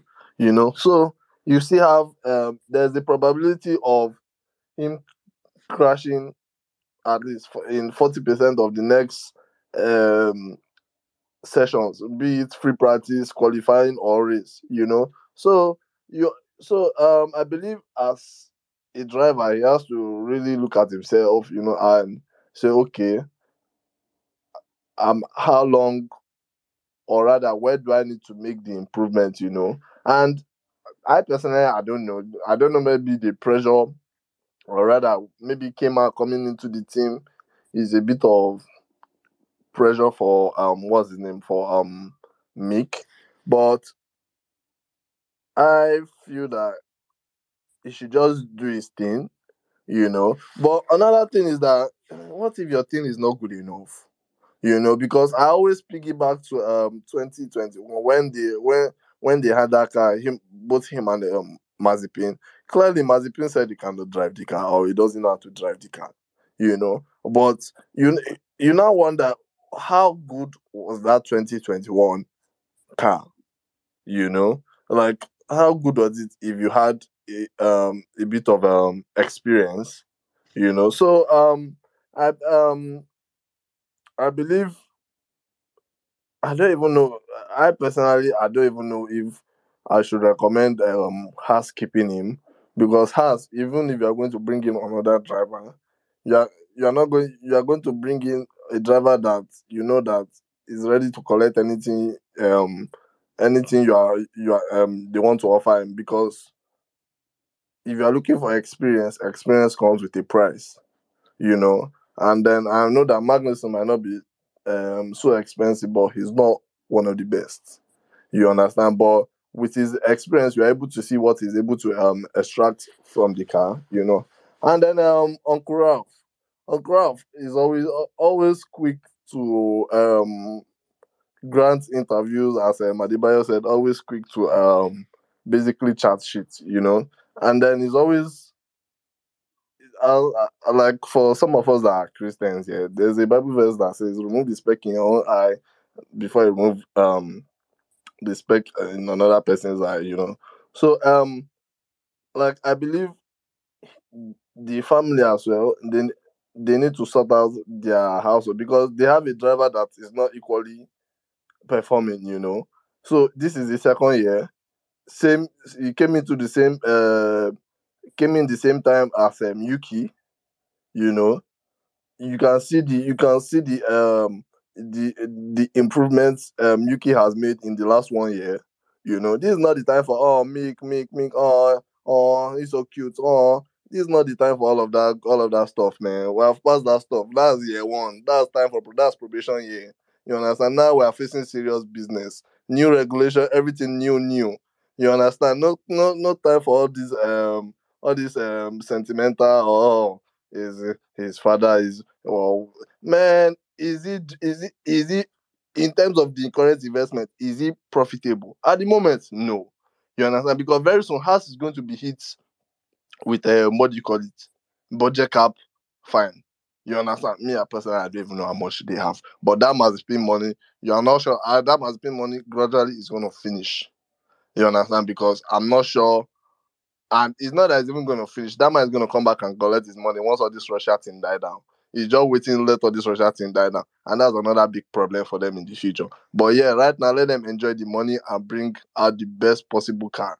You understand? But for Uncle Meek, um, sorry, Uncle Ralf, I just feel first of all, you need to be talking to your nephew first, you know, and just keep your tone a little bit, you know, because if you are going to throw other drivers, you first it just makes you look very foolish, you know. So um that's just um the way um I see it, you know, for um Meek and um and um what you call it Haas. And then it also it also raises a a, a big question that what is Ferrari going to do about this? Because as um, someone has said here, Formula One is a is a sport of data, is a sport of um, um numbers. You know, if you are not better than your teammates, does like in what way is it going to be suitable for um what do you call it Ferrari? Because at, at the moment now, like before um what's his name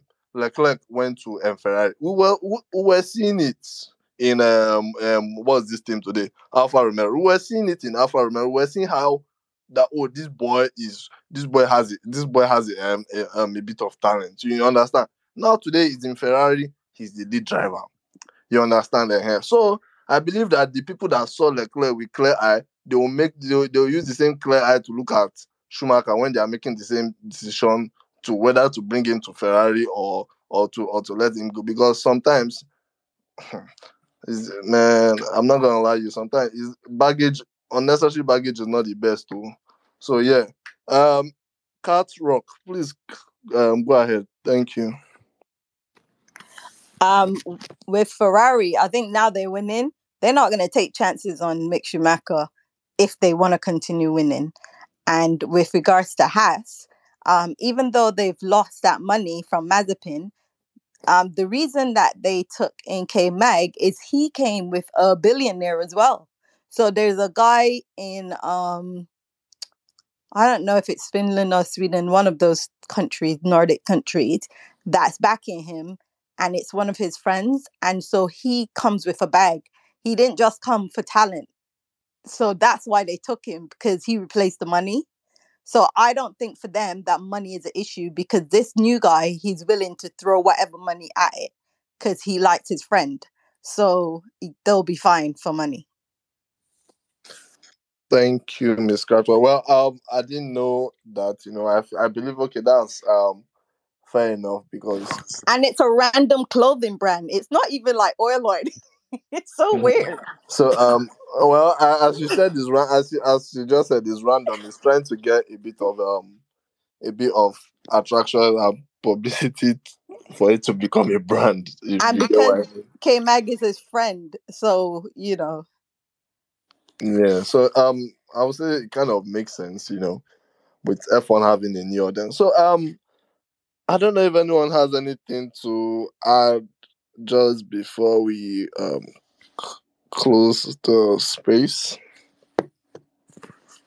So we talk about the cost cap. You said we was gonna talk about that and then Okay, um yeah, um you can go ahead if you don't mind. so it seems that with with the cost cap, the the teams that are really upset about it is Ferrari, Mercedes, and um, Red Bull, and Alpine and I think it's AlphaTauri are the ones that are not bothered and saying that they don't mind if it doesn't happen. But there's quite a lot of things that's not in the, the cost cap. I was just reading about it. Hang on, just give me two minutes. Um, and they they had some exceptions, but one of the things that I think that's gonna be an issue is Alpine and Alfa Romeo that's that saying no to people being able to race the cost cap. But one of the things that I think is going to be a determining factor in who wins is the cost cap. Because if they refuse to remove it when it comes to development on the other side and being able to pay for things, it might come down to people missing races, don't you think? Well, um, okay. Um, first of all, I don't know if anyone has anything to say before I go ahead. Okay. So, um, well, on that, I, um, I do believe, um, probably, probably, um, towards after the summer break, you know, is probably when we're going to have a big issue with the um budget cap, you know, because in the couple in the last couple of days, the top three teams have come out to say um there's no way of staying um is it below that um 140 million, you know, so that is bound to escalate. So it's actually um very interesting, you know. And then I know you spoke about um Alpha like the midfield teams, you know, and then you th- and then another thing is in as much as um the budget cap is 140 um million another thing is are those teams able to attract um enough funding you know for them to even say okay um this budget cap needs to be increased for us to work um for or, or for us to get a maximum performance you know so um that's another angle, you know. So because if you look at these teams, um, Alpine, Alfa, Romeo, Alpha, Tauri, they are not really, as as we said, they are midfield teams, you know, with not so much of um.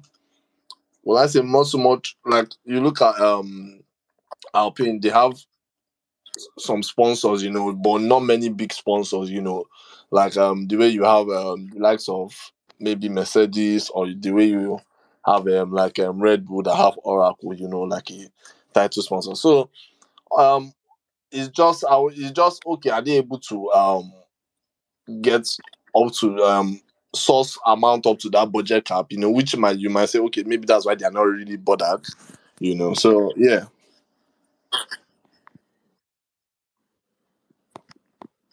So um yeah, Miss Catwalk, I don't know if that um if that answered your question.